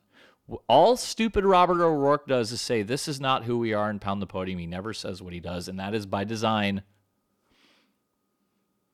Yes, this decision is the first time Barr has used the Attorney General's power to issue binding precedent on the immigration courts that determine whether immigrants can be deported from the United States, a power that has been used aggressively by President Donald Trump's Attorney General. If Barr's ruling is allowed to go into effect, which is set to do in 90 days, the only way for an asylum seeker to be released from detention during the weeks or months it takes for their case to be heard by a judge would be for the Immigration and Customs Enforcement to allow them to be released on parole. Of course, the ACLU has vowed to sue to block the ruling. Okay, I'm getting a little tired of I don't care about the problems and the plight of the illegal immigrants anymore, you guys. I don't. We fucking told them. Well, uh, we'll see. Yeah, they're going to sue for that too. And then we'll have another fake judge make stuff up because he doesn't like the law. And now let me hammer ice a little bit because you guys, I've gone over the stats quite a bit with you. Remember that one time on that one podcast, I said we have like a million freaking illegal immigrants alone that have already had final de- orders of deportation, right? So we've got a million people out there who have had their due process. And that's it. It's time to go. We've, we've told them we you got you went all the way through. You had an appeal. You got a judge. You got an appeal. You got another judge. You got another appeal. You got a judge. You've and and you have final orders. They say you're out. Those are final orders of deportation. And we've got a million people in that situation. So theoretically, ICE should be like just ferrying these people nonstop. And I know they are. I know. I get it. They don't have enough resources to do it the way I want to do it. So this was a bad judgment call because immigration officials last week deported the spouse of a U.S. soldier killed in Afghanistan in 2010, leaving the couple's 12 year old daughter in Phoenix, and then they abruptly reversed their decision when the deported man was allowed to return to the U.S. I mean, come on. The reason I bring up the million people is because, like, you know, hey, guys, priorities, you know, let's see. On one hand, we've got a million people with final orders of deportation. Oh, and we've also got a hundred thousand convicted DUI illegal immigrants too. Oh, let's but let's deport the guy who was married to a U.S. soldier. Come on.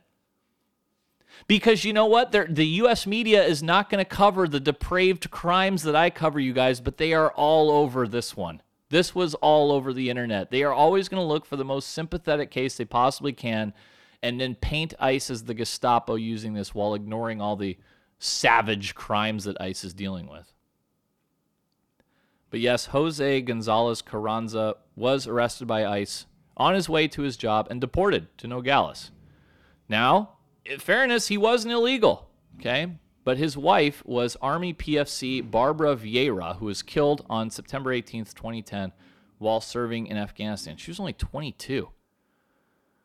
Uh, so they offered ICE no explanation for the decision to allow him to return, but obviously this was triggered by media attention the deportation received. Well, I, I swear, ICE, I, I want, like, they have sometimes they're their own worst enemy. I've gone over a couple times too, guys, where even sanctuary cities had horrible people that they wanted to give to ICE, and like ICE doesn't show up, or ICE goes to the wrong fucking jail. You know, let's let's let's tighten it up a little bit. Who's in charge over there? That's the problem too. There's no continuity. Trump is like firing everybody constantly. Uh, an amusing story that has to do with Mexico is pretty funny.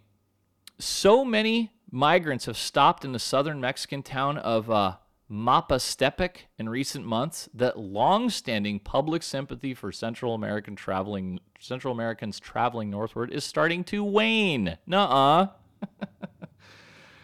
in other words, yes, the Mexican people are getting pissed off because they're being overrun. Nobody wants this. You guys, I keep telling you, Mexicans don't want the Nicaraguans, the Hondurans don't want the El Salvadorans. The Brazilians don't want the Hondurans. The Nigerians don't want the Ugandans. The Ugandans don't want the Nigerians. Nobody wants this. Uh, one local resident named Ana Galvan said, quote, It's really bad because they're pouring onto our land. They ask for money, and if you offer food, they don't want it. They want money. End quote. Can you believe we still have stupid ass people in the United States who calls them asylum seekers? Oh man, they don't want they want they want to come to America and they want to get a job. Okay, that's what they are. They're not seeking asylum. It's such a joke. And the consequence for all this? Well, about one in 10 counties grew in the fiscal year that ended last June, primarily because of immigration. Okay? Like I keep demographics is destiny, you guys all these immigrants and their kids are going to vote 85% for Democrats. And then in fucking 10 years, when Texas is a blue state and all the stupid Republicans are sitting scratching their heads, wow, how did this happen? How did Orange County go from a bastion of conservatism to deep, deep, deep blue in 20 years? And they can never really quite figure out the answer. Oh, Hispanics, Latinos are a natural conservative base. Well, yeah, some of them, not all of them. Stop trying to pigeonhole your beliefs onto large groups of people. Polls show over and over again, guys. I've said it till I'm blue in the face. Poor people vote for Democrats. Immigrants vote for Democrats. Those are two truths, okay? You can't get around. Tired of it. Uh, was that it for the immigration. Oh, then we had these uh, armed civilian goons detaining migrants at the border. Yeah, the ACLU wants them investigated. This is going to end badly too. Look, I sympathize a little bit because the federal government has been such an uh, embarrassing, incompetent failure on this issue. Naturally, it's going to give rise to groups who want to take matters in their own hands. That's it. Vigilantes. And this is the United Constitutional Patriots and they're detaining immigrants at gunpoint, but they don't have any arrest powers. They're not authorized by the federal government to do anything. So this is again, this is going to end badly. Somebody's going to get killed. You can't have this. I don't know. Was that all I had for the Yeah, that's your uh that's your immigration roundup for now. It moves on. Let's go on to something more fun. All right, I got a couple stories, and again, you guys sent me both of these actually. A uh, I don't know if you guys saw this, but there is a new Ted Bundy uh, documentary out called Conversations with a Killer, and it it's on Netflix, and it profiled Ted Bundy, the serial killer, and his crimes. And uh, it has what they revealed was that Bundy used to return to visit the dead women's corpses where he dumped them to sexually violate them or would take them home to gratify himself. Think about the boldness of that. You've already murdered somebody and left their body in a ditch. You're going to go back to the scene of the crime and then you're going to necrophilia the corpse. Bundy decapitated at least 12 of his victims, and it has been reported he may have used some of those heads to engage in sex acts with. Ay, ay, ay. Yes, and you can kind of imagine in your head right now a man using a severed head to perform sex acts on itself. I don't think I fucking have to spell it out any more than that for you guys. It's gross. And then I did tweet this one out. This was also great. At first, I thought this was, uh, I thought this might be fake. This is real because I went to their website to look. And I did tweet it out at BK Actual Podcast. And this is the fake silicone foot uh, pocket pussy sort of thing that you can buy. Yeah, that's right. You can buy pairs of feet to simulate foot sex, right? And the pairs of feet have built in vaginas on them. Yeah. So okay, imagine like if you're imagine if a foot was severed, right? Where right at the ankle bone, right? Now imagine that there's like a vagina on that severed part of the ankle, and that's where they put the hole that you can penetrate. uh, one firm has called these vajankles. Get it? Vagina, ankles. Now, if you want to go look, one such website that is selling them is called Silicon Wives. It's a love doll retailer that sells realistic silicone feet with vaginas for uh, $199 US. And they have a blurb on there that reads, quote, the realistic silicone feet with vaginas are perfect for the feet lovers out there that still want a traditional sex toy experience. Now, I did notice that on this one site actually is that uh, I only saw Caucasian feet, which is not woke at all. Okay, we're gonna need many shades here. And yeah, you can use it for vaginal sex or foot sex. And uh, dudes are purchasing these, and there are product reviews.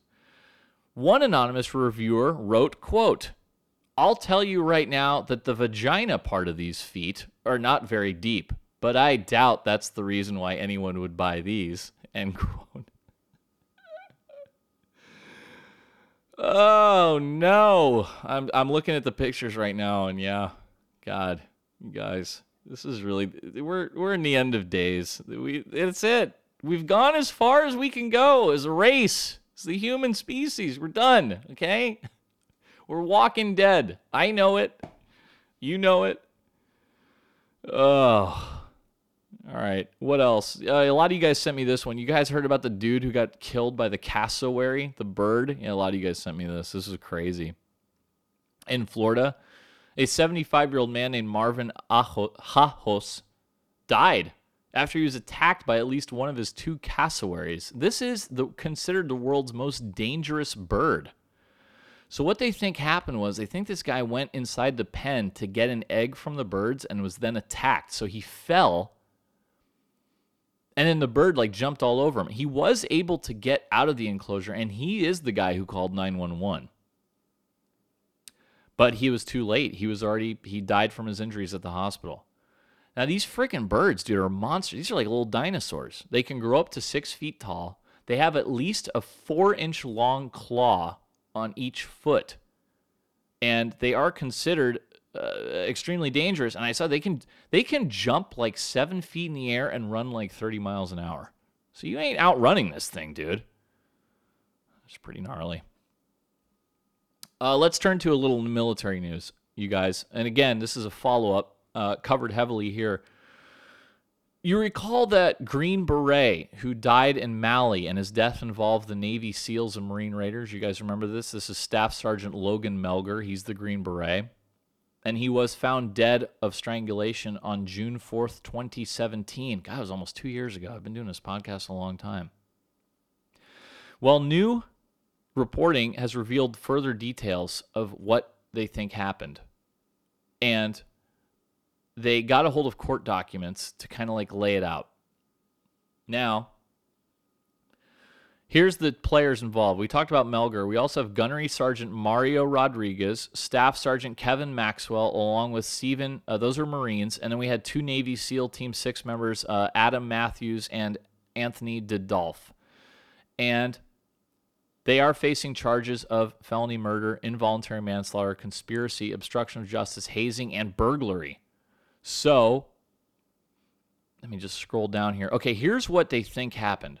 Mel's, Melgar's death, writes the Military Times, appeared to have occurred after what has been described as a botched hazing session that the four defendants planned and executed to retaliate against perceived slights by Melgar against their team and their behavior at that isolated post in Bamako, Mali.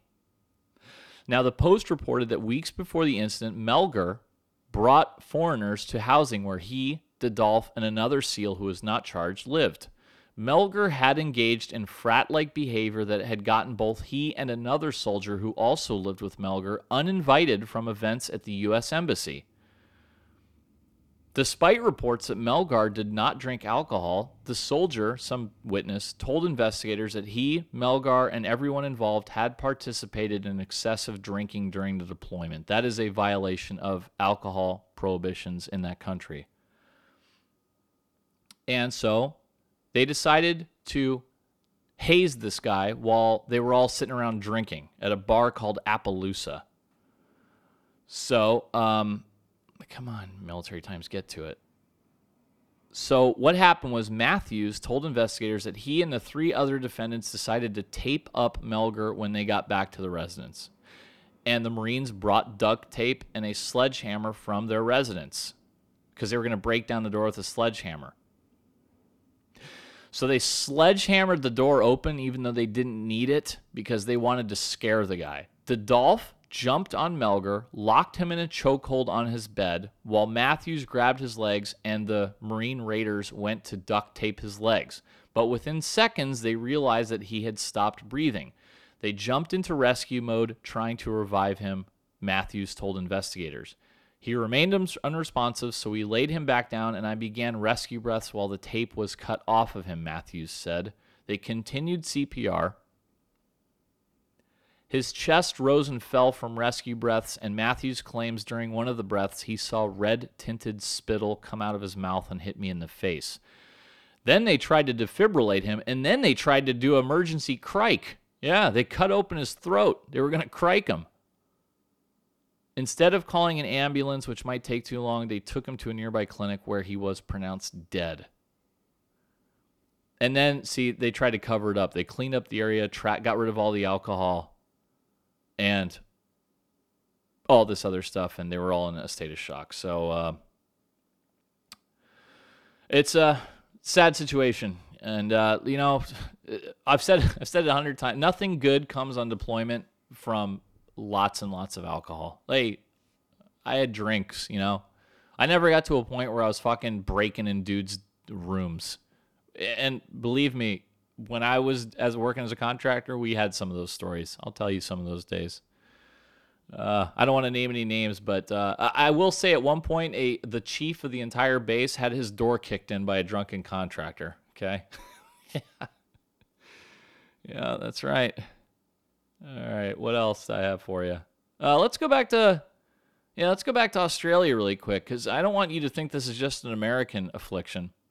A former New South Wales man accused of having sex with dogs and preying on women, children, and people with disabilities is trying to negotiate a plea deal down there. A 43 year old guy named Dean Sellenthin is alleged over a seven year spree. Uh, they said that he preyed on tourists, locals, and dogs in the popular New South Wales tourist town of Byron Bay. He's accused of having sex with dogs at least 19 times and indecently assaulting a person with a disability. This began in 2011 and didn't stop until he was arrested in 2017. this is funny. They detail his acts of bestiality against a number of dogs, including a golden retriever and a dog named Bear. Uh, uh, and he didn't discriminate. It is alleged that both a male canines and female canines uh, were were involved. Good God. Man, there's more. Talk about more of these guys than I ever thought possible. there's a lot of them, dude. There's a lot of them.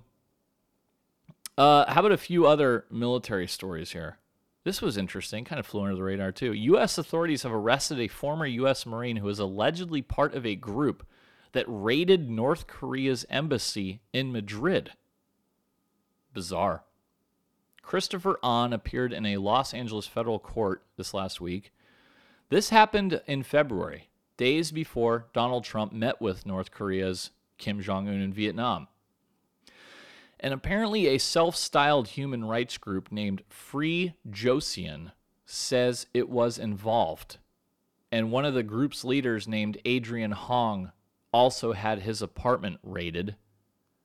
Uh, yeah, so here's what happened. On 22 February, a group of at least 10 people stormed North Korea's embassy in Spain, allegedly identifying themselves as members of a human rights movement seeking to liberate North Korea. During the incident, several embassy staff were held hostage, including an attache whom they tried persuading to defect.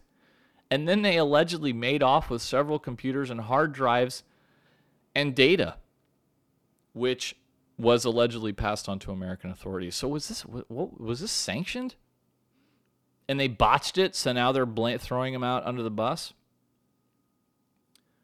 Uh, this group, for what it's worth, Free Joseon, it's formerly known as the Cheollima Civil Defense Group, and they insist that its members were invited to the consulate. And that's all I have from the BBC. What a crazy story. I wonder about that. More to come out on that, I'm positive. Uh, and continuing in the military, and one of you guys did send this to me, thank you.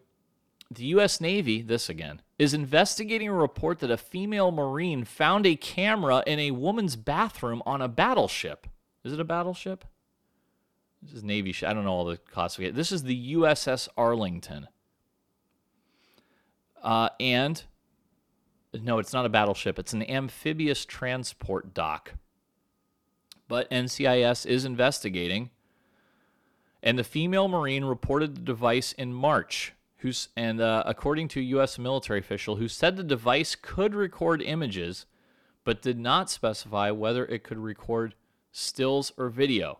Again, and that's the end of the article. That's all we got. God, it's such a weird kink. Uh, how many? That's like at least a half a dozen stories you guys have done on the camera in the bathroom thing. Like that's not attractive, dude. Even if a chick is smoking hot, do you really want a freaking picture of her like all grunting away and sweating as she squeezes out a fucking deuce? Is that is is that is that what gets you going?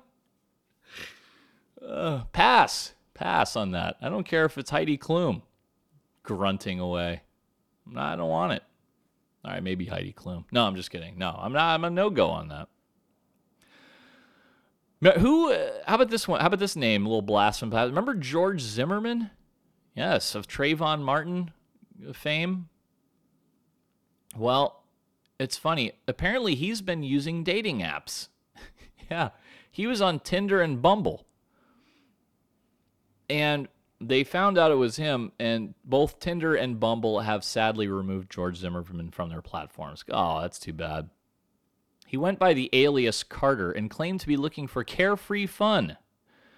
And according to his bio, he called himself a self employed consultant who attended Liberty University, who also happened to love the outdoors, fishing, camping, and hiking.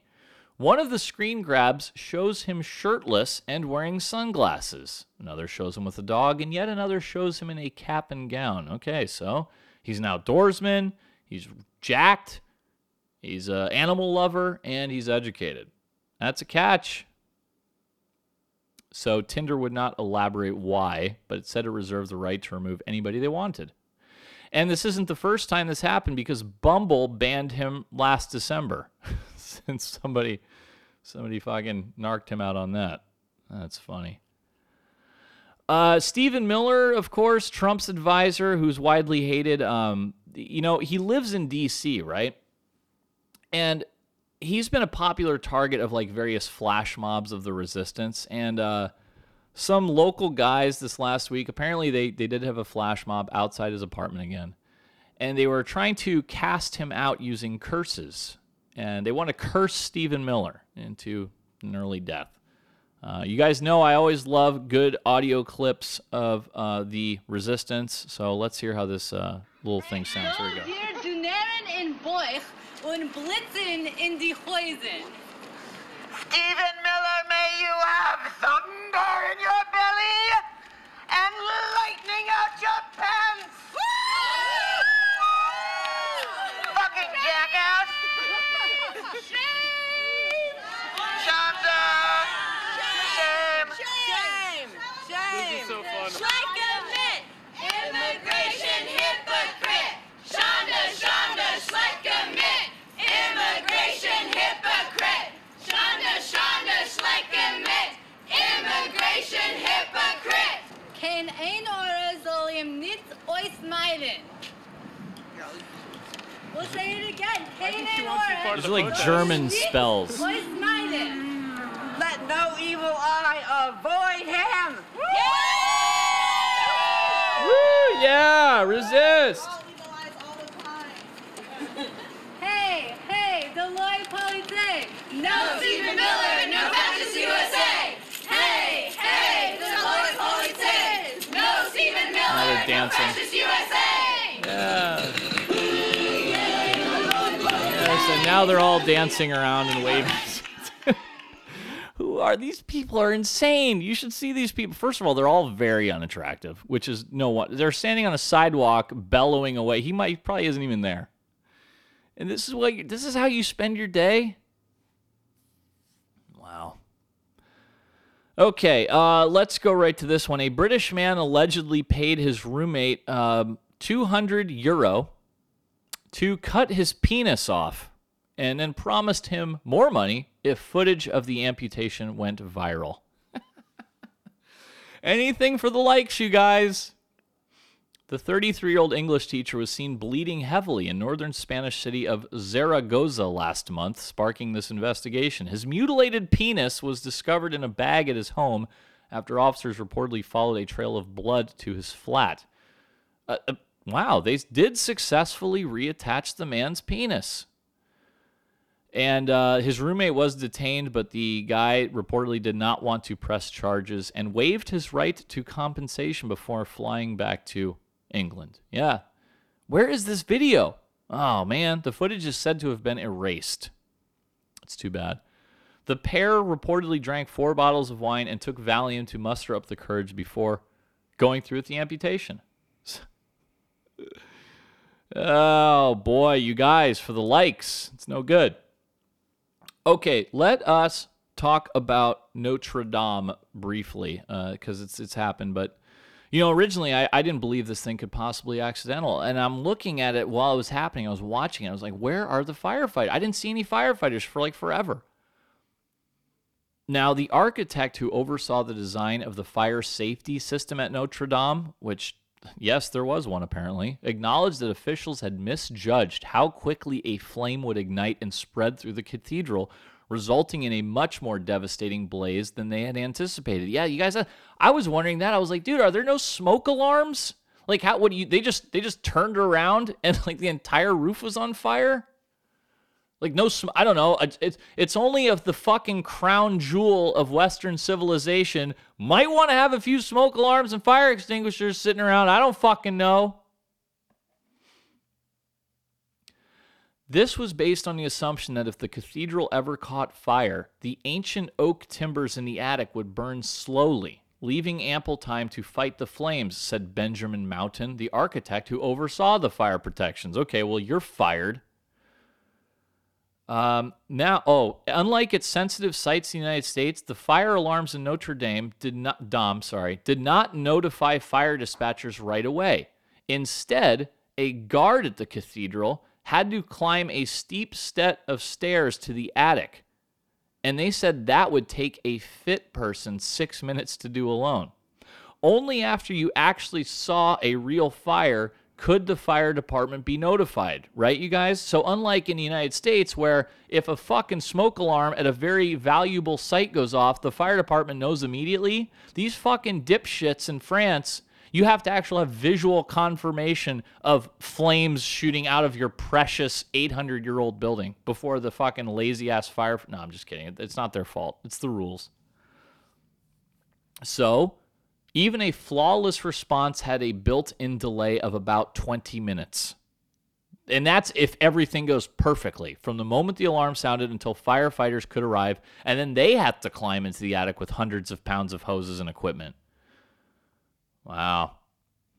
And this guy, Mouton, said, I am stunned. This is a direct quote. He said, quote, I was stunned by the speed in which the oak in Notre Dame burned. Oak that old cannot burn like a match. It's absolutely incomprehensible, end quote.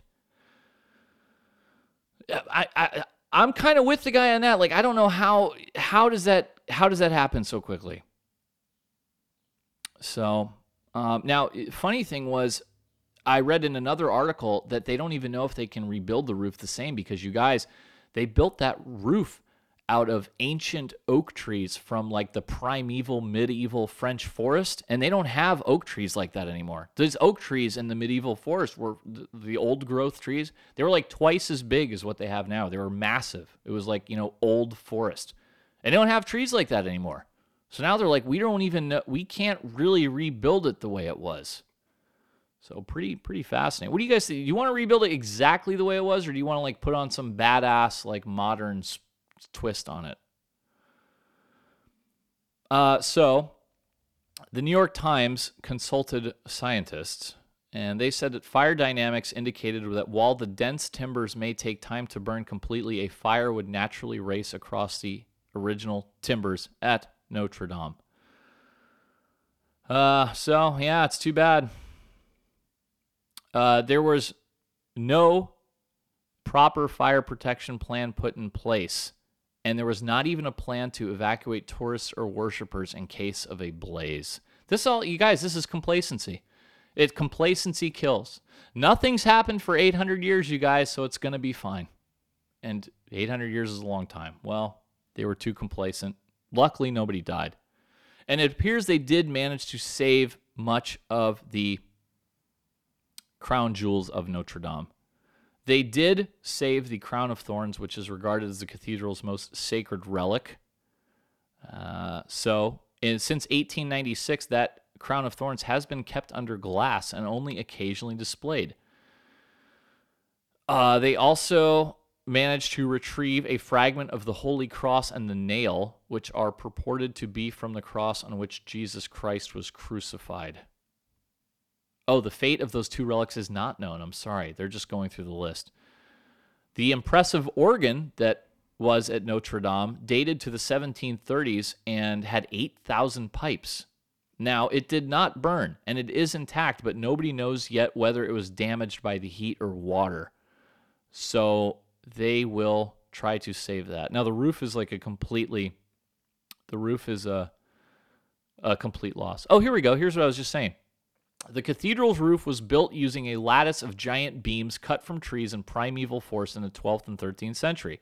Experts say France no longer has trees big enough to replace those ancient wooden beams. Uh, so they said they will have to use new technology to rebuild the roof. That's a sad story.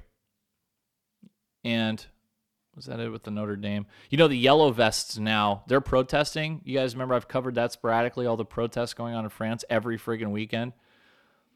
So now their talking point is, oh yeah, well, you know what? We're they're accusing the government of ignoring the poor and focusing on Notre Dame, you know, as their top priority. Well, it's like, yeah, Notre Dame is responsible for millions of tourists around the world coming to see it every year.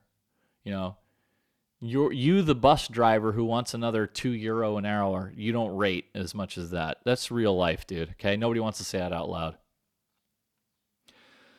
But yes uh, as we speak police are firing water cannons and tear gas again on the vest protesters. Jesus never ended.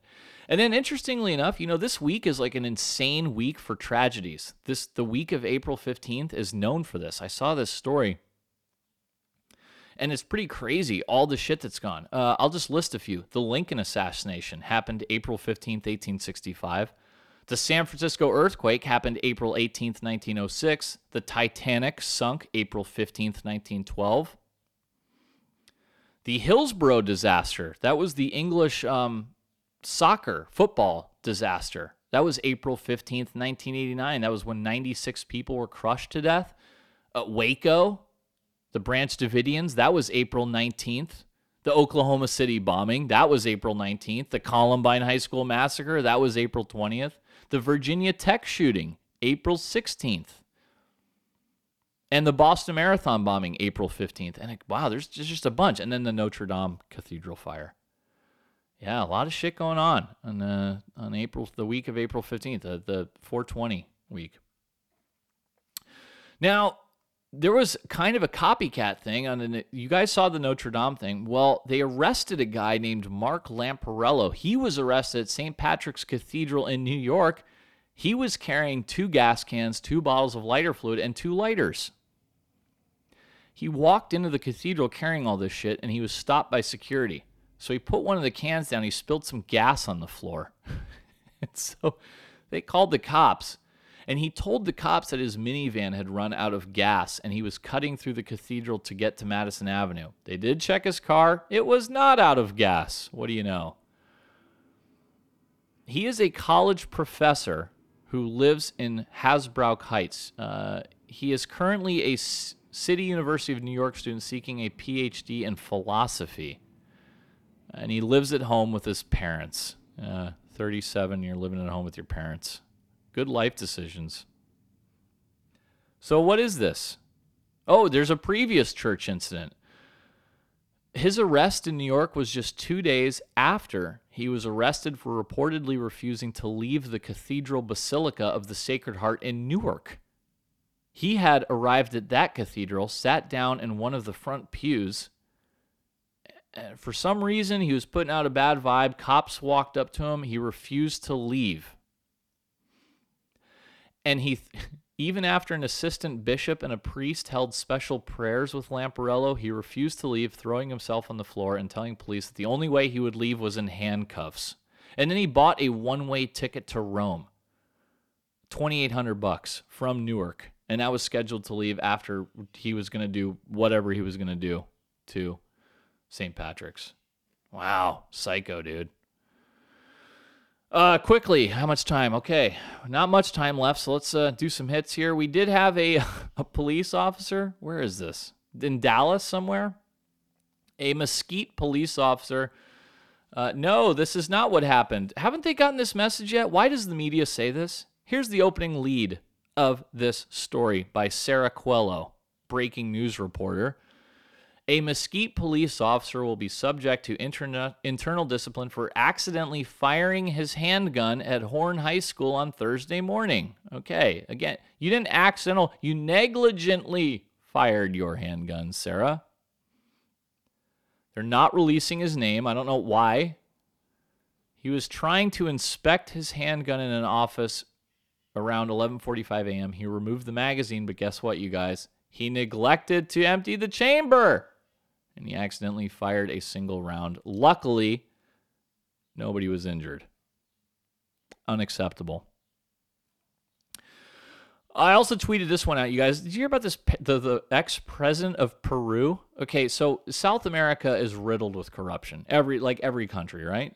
And one of them is this guy, this ex president of Peru named Alan Garcia. Well, Police had, were arriving at his door to arrest him in connection with alleged bribes from Brazilian construction giant Odebrecht, right?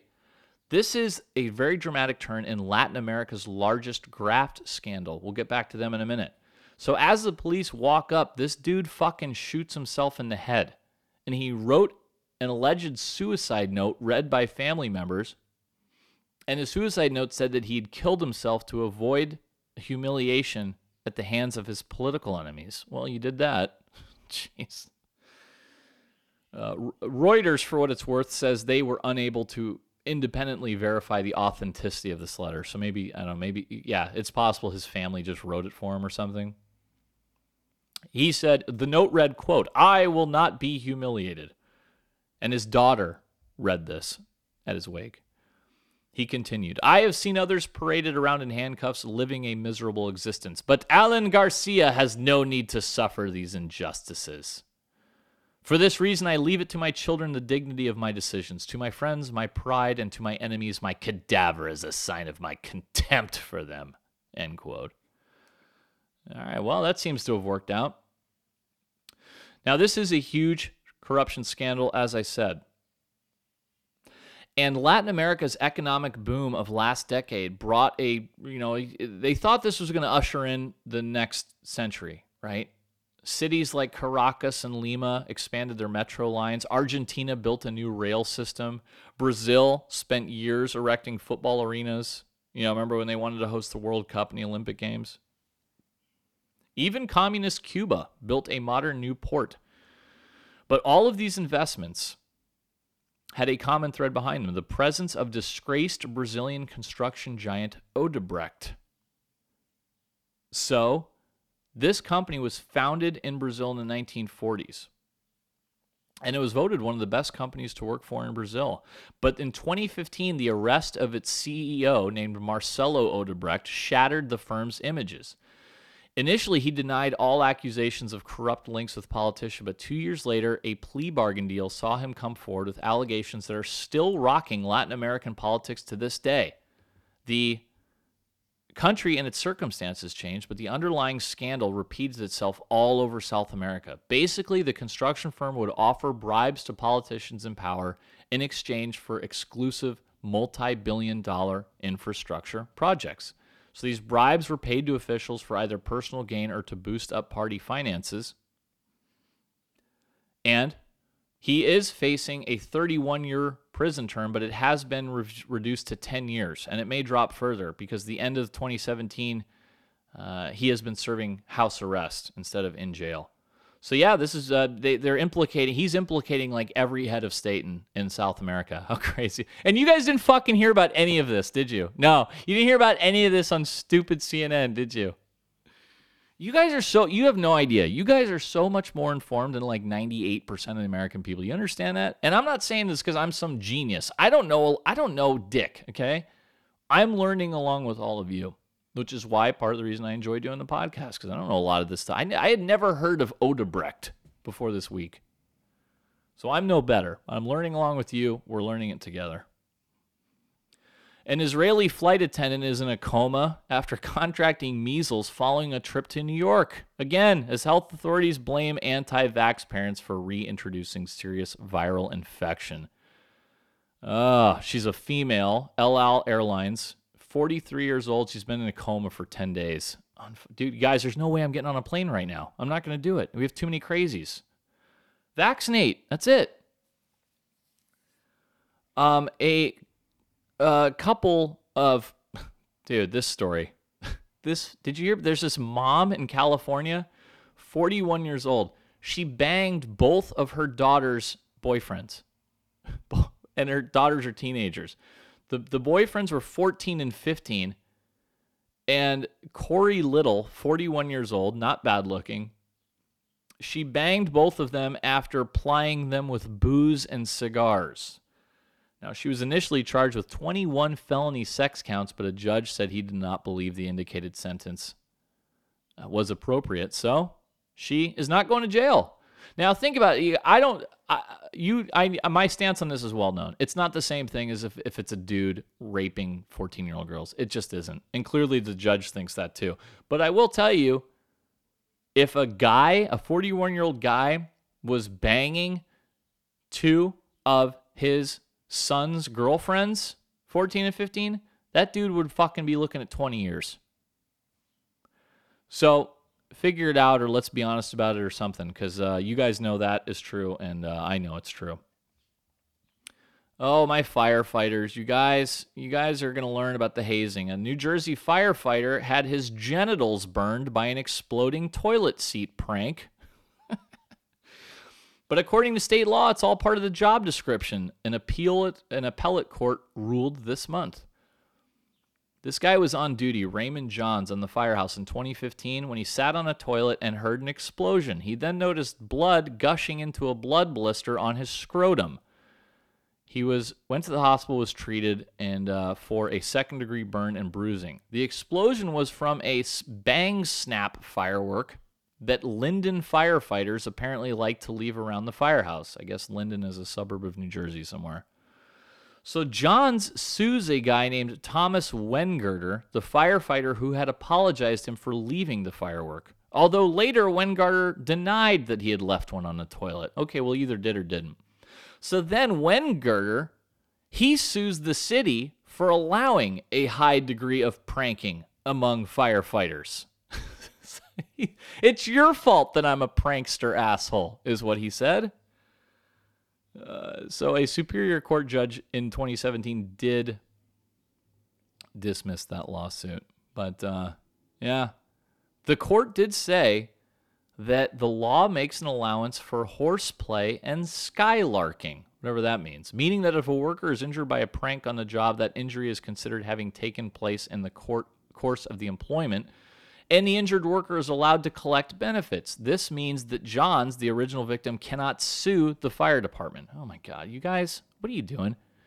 You're grown men, okay? Stop. Uh, and many of you sent me these two quickly back to back. Uh, one, you guys know I'm always going on about fucking our survival mechanisms are eroding. Yeah.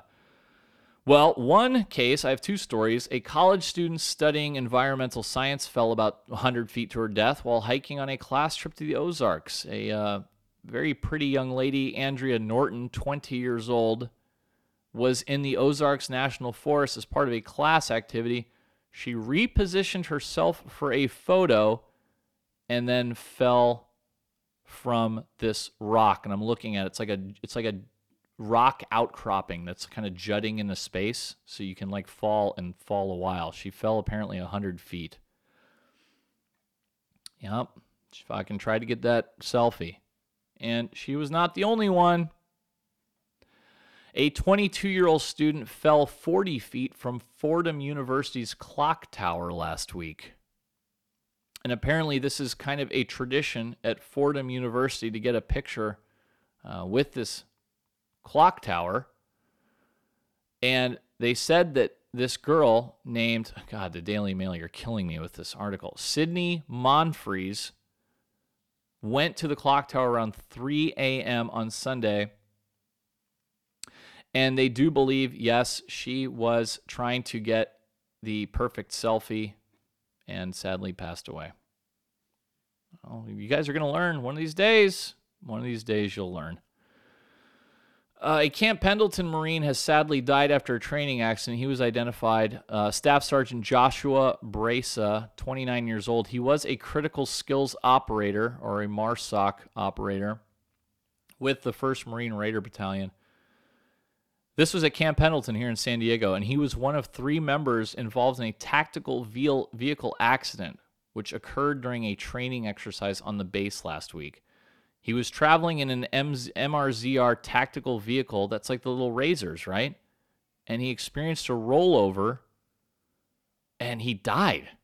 Those things are no joke. Those little razors, if I'm thinking of the right thing, those things can haul ass. And yeah, if you're like, if you land just right on your head or get ejected from it, you're sure you could die. For real. Too bad, man. Training accidents, a deadly business. Very deadly business. I told you guys earlier I had a really bad baby story. All right, well, strap in for this one. A San Antonio was man, a man was sentenced on Wednesday to 30 years in federal prison for producing child pornography by sexually abusing a 16 month old infant girl.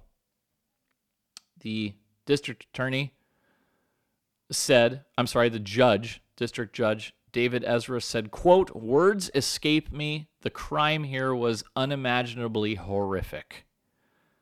Jesus. He admitted, this Garcia guy, on multiple occasions in 2016, he chose a 16 month year old female who was unable to communicate her trauma and sexually assaulted her while recording the abuse on videos and pictures. Uh, they don't they don't have like i'm assuming it's some kind of relationship. Like how else would a guy have access to a 16 month old girl right? It, but it does, it does not say.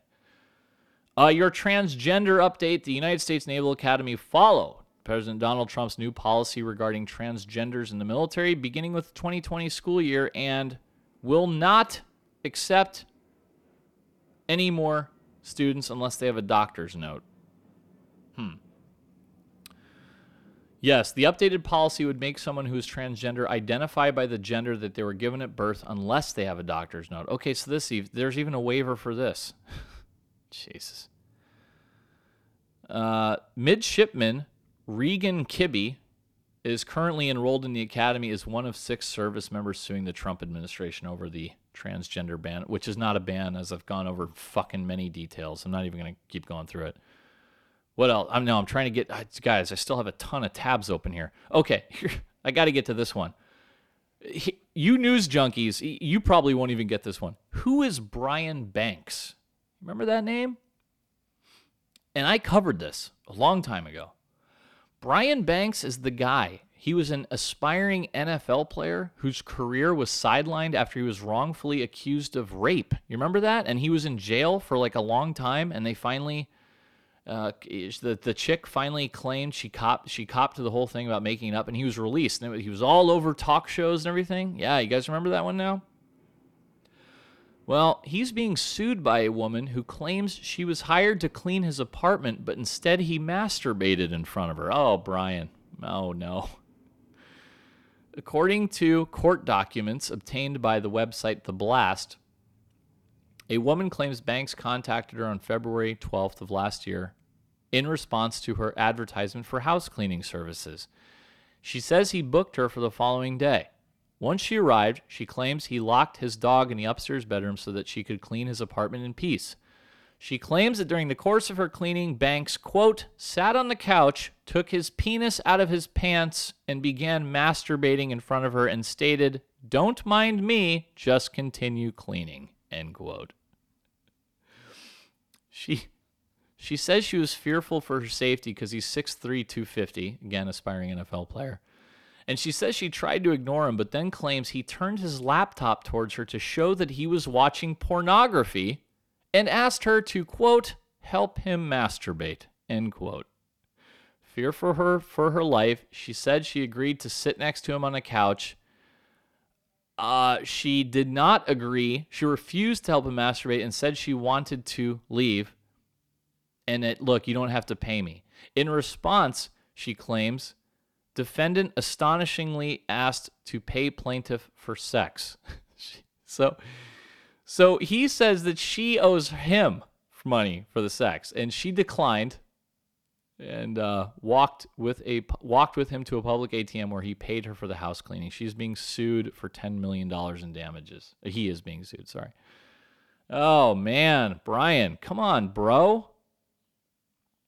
Ay ay ay. A man was caught touching his genitals at one of those one of those uh the what do you call them? Trampoline parks? What what why was this headline deleted? Oh, I'm sorry you guys. So I had this tab up earlier, but they deleted it from the San Francisco Chronicle. They said a guy was maybe maybe they let him go with no charge, but the the original headline was man was arrested because he was at one of those, you know, the the trampoline parks. And uh, employees noticed a man touching his genitals multiple times, chased him out, and he was arrested by cops. But now that I pulled the story, it says the URL you have requested was not found. So maybe he was innocent. And they deleted the story. Not sure. A lot of you guys sent me the poop map from San Francisco. Yep, I, I'm I'm well aware of it. Um, the map shows all the locations where human waste has been reported on San Francisco streets in the last eight years. In eight years, there have been more than 118,000 reported instances of human feces. Now, those are just report. I've seen feces on the sidewalk. Okay, I'm assuming they're by dogs. Never once have I called anyone. So think if it's 118,000 reported, and we're multiplying that by 10, right, for actual number. That includes an all time high of more than 28,000 cases of feces last year.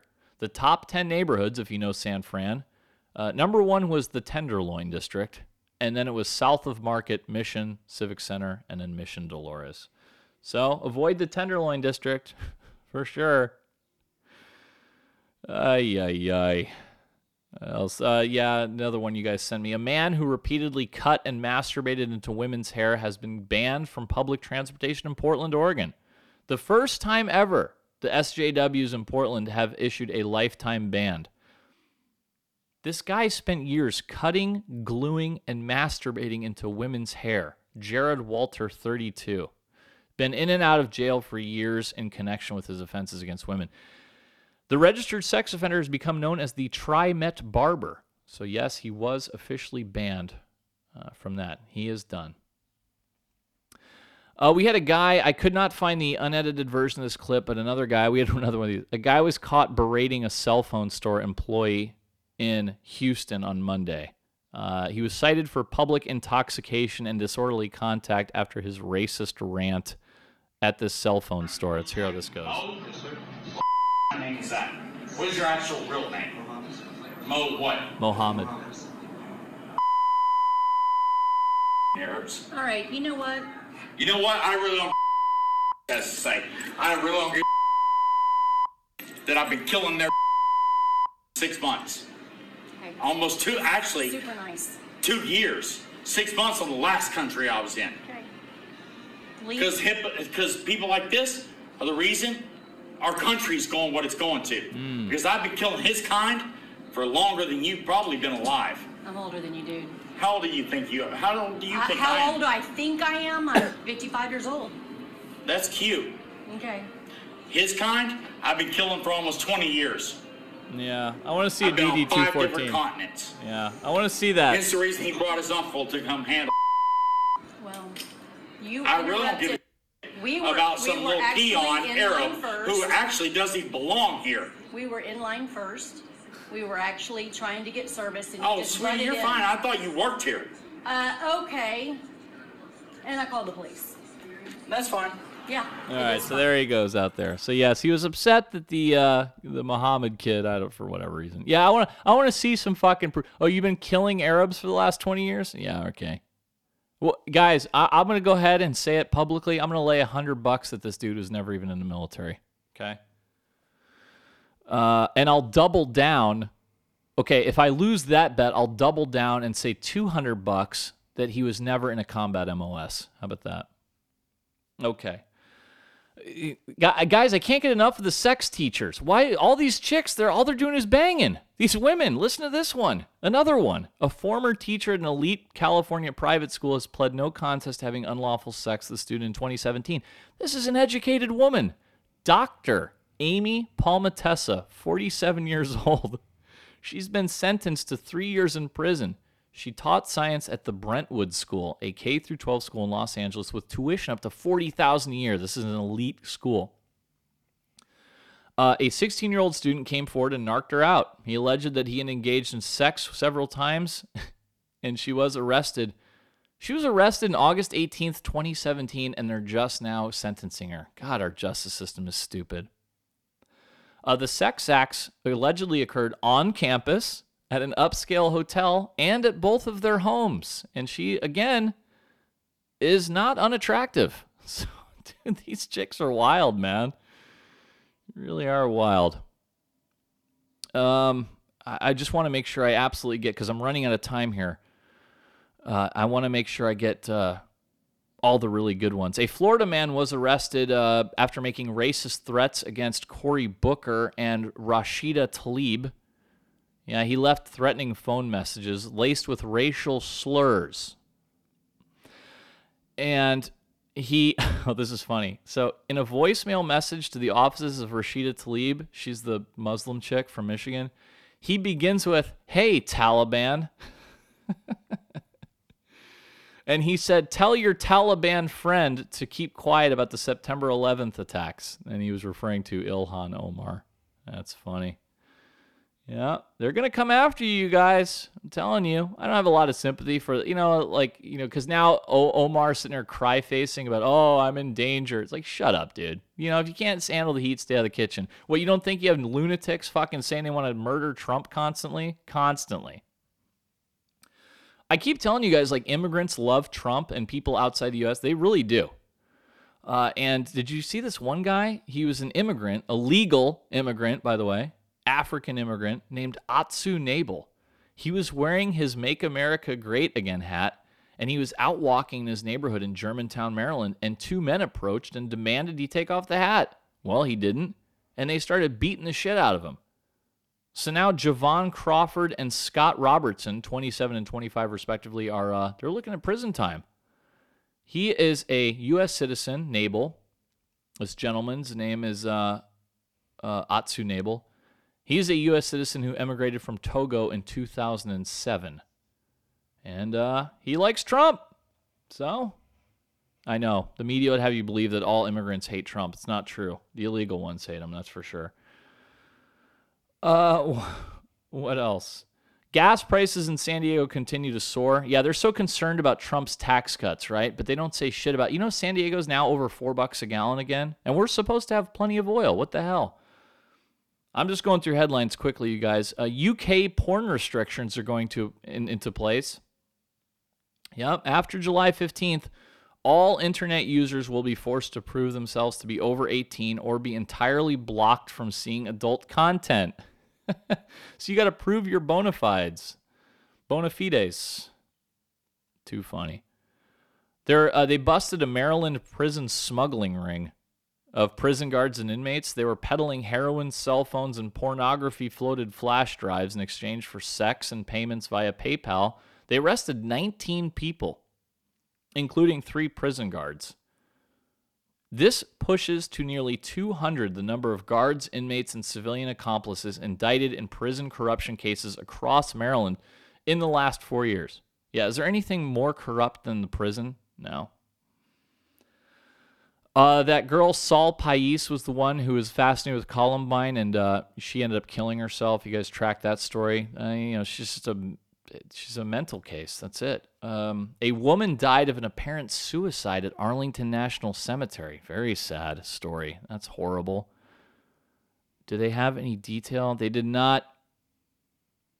They did not provide information. I wonder if this was somebody who lost a loved one.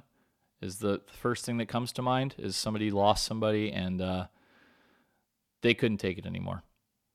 Uh, a man did sue his parents for $86,000 after they got rid of his large box of pornography. there you go, Michigan, the Florida of the North.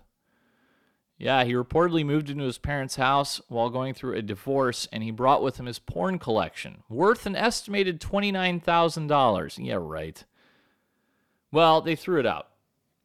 And apparently, this guy is not aware that the internet has literally a trillion hours of pornography that you can access from your iPhone 24 7. So, uh, Israeli scientists have created the world's first 3D printed heart using human cells. Extraordinary pictures. They have this little tiny heart with like little tiny veins. It's amazing. Now, it does not beat so far and is too small for use in people. It's only about the size of a rabbit's heart, but the little organ is considered a big advance in the ongoing effort to find new treatments for heart disease. Obviously, heart transplantation is the best option, but as I've covered in the past, donor organs are in short supply, so they're hoping this kind of can help. A Marine Corps commander was relieved for his inappropriate text messages to enlisted troops. This idiot again. Major William Hernandez sent text messages, including some that were sexual in nature, from his government phone to three enlisted Marines, including one who was married. He was convicted in a court martial. And he got 18, uh, 18 months confinement. How about that one? Yep, he had anything about the text messages? Okay, they had a series of texts with sexual innuendo between Hernandez and an unidentified person that ended in the person performing oral sex in his office at the end of the workday, and then they continued to text about more sexual acts they can perform at a later time. Oh, and another find this guy was this guy sounds like an addict because another finding they had was they found that Hernandez had texted with approximately 20 escorts in the Dallas Fort Worth area inquiring about prices, availability, and services they provide on his government on his government phone. Oh, that's too funny. what else? Um, Millennials are fueling the plastic surgery boom of Brazilian butt lifts. Yep, and they think they're blaming it on Instagram, of course. The hottest growing segment is taking is butt augmentation, using unwanted fat from an area like the stomach and adding it to the backside. That surged 19% with 24,099 procedures in 2018, according to American Society of Plastic Surgeons. Okay. Well, I mean, you could just you could just go to the gym, I guess, but nobody wants to hear that. Uh, the Yankees have dumped singer Kate Smith's God Bless America from their rotation. Uh, apparently, that's a tradition in the Bronx because it turns out she sang racist songs many years ago. For 18 years, they regularly used Kate Smith's 1939 recording of God Bless America in the middle of the seventh inning, seventh inning stretch. But they ditched it because she recorded a few offensive sounding songs, including one jingle called Pickaninny Heaven, which she directed at, quote, colored children who should fantasize about an amazing place with great big watermelons, end quote. And she also recorded a song called, quote, That's Why Darkies Were Born, which included the lyrics, Someone had to pick the cotton, that's why darkies were born, end quote. Okay, well, that is that is not woke. Okay, far from woke. All right, and guys, I'm gonna go. God, I have I have like eight different sexting stories, and I'm not gonna get to do any of them. Um. Uh, so I'm just gonna go. I got. I, I can't. Sorry, guys. I'm running out of time. I and I have also. I have like six different stories about people in leadership positions of children, like softball coach, swimming coach, everything else, and um, they are all being arrested for uh, sexual exploitation. But I don't have time, so I'm going right to the big finish. And here it is. Here's the here it is. Headline: Husband and wife lure day laborer. They met outside Home Depot to their home and force him to have sex with female suspect as at gunpoint as part of their sexual fantasy scenario. All right, you got all that? Here's what they did. Brenda Acuna Aguero and Jorge Valenzuela have both been charged with a sexual assault, aggravated assault, and unlawful recording of a person. So this Arizona couple was at Home Depot, right? You know, you guys have been to the Home Depot. You always see the illegals hanging outside, waiting to work, right? They picked this guy up outside the Home Depot in Phoenix, and the, the chick did. And she said, Look, I want to pay you to help my husband move items into my house. The guy's like, Okay. So the victim told investigators that after they arrived at the couple's home, the chick began to talk sexually to him and revealed it was her fantasy to have sex with a laborer. oh. She told the victim she wanted to have sex. When he realized she was being serious, the laborer told her, I do not want to have sex with you. That's when the homeboy walks in, Valenzuela, with a rifle, places the gun on the victim's chest, and says, You're going to have sex with my wife, or I'm going to shoot you. So the victim then did have sex with the wife at gunpoint while Valenzuela took pictures of them with his cell phone. He told investigators that Valenzuela also directed him uh, he wanted him to move into different sexual positions. How about that? Following the sex, I guess he finished. Bro, that's fucking rising to the occasion, literally. You can't. Could you guys fucking bang at gunpoint? Uh, this is not a hot woman, by the way. This is not. This is a very unattractive, harsh, large woman. Could you guys bang at gunpoint? Following the sex, the victim alleges that uh, they forced him to show them his wife's number in his phone and call her in front of them to confirm it was her. And then they allegedly forced him to hand over his Mexican visa and driver's license. Uh, they said that they would return his documents after he returned to their home next day, telling him that they would get him Viagra. Okay, well maybe he, maybe he did, maybe he was not able to perform. And they said, look, if you don't come back, we're going to send these photos of you having sex with the wife. And then they drove him back to the Home Depot. This goes on, and then this goes on and on. Uh, and uh, oh, the wife said, uh, and the, the dude admitted to police that he and his wife had done this approximately four other times with other random day laborer men. Guys, that's it. There goes the iPad. Oh, I'm spent. Uh, that's gonna do it for me. Once again, you guys, two and a half hours straight through. Nobody freaking does this. I don't know what more you need to know. That's gonna do it for me. Please uh, hit up the Patreon at bkactual at patreon.com. You guys, that's what motivates me to get the podcast done. You guys making a pledge, pay for expenses and whatnot, and uh, keep me going. So I really want to appreciate all my great Patreon uh, patrons. Couldn't do it without any of you. That is going to do it for me, guys. I'm going to get out of here and uh, hit the beach. And as always, I will see you next week. two joints in time of peace and two in time of war. I two joints before I smoked two joints.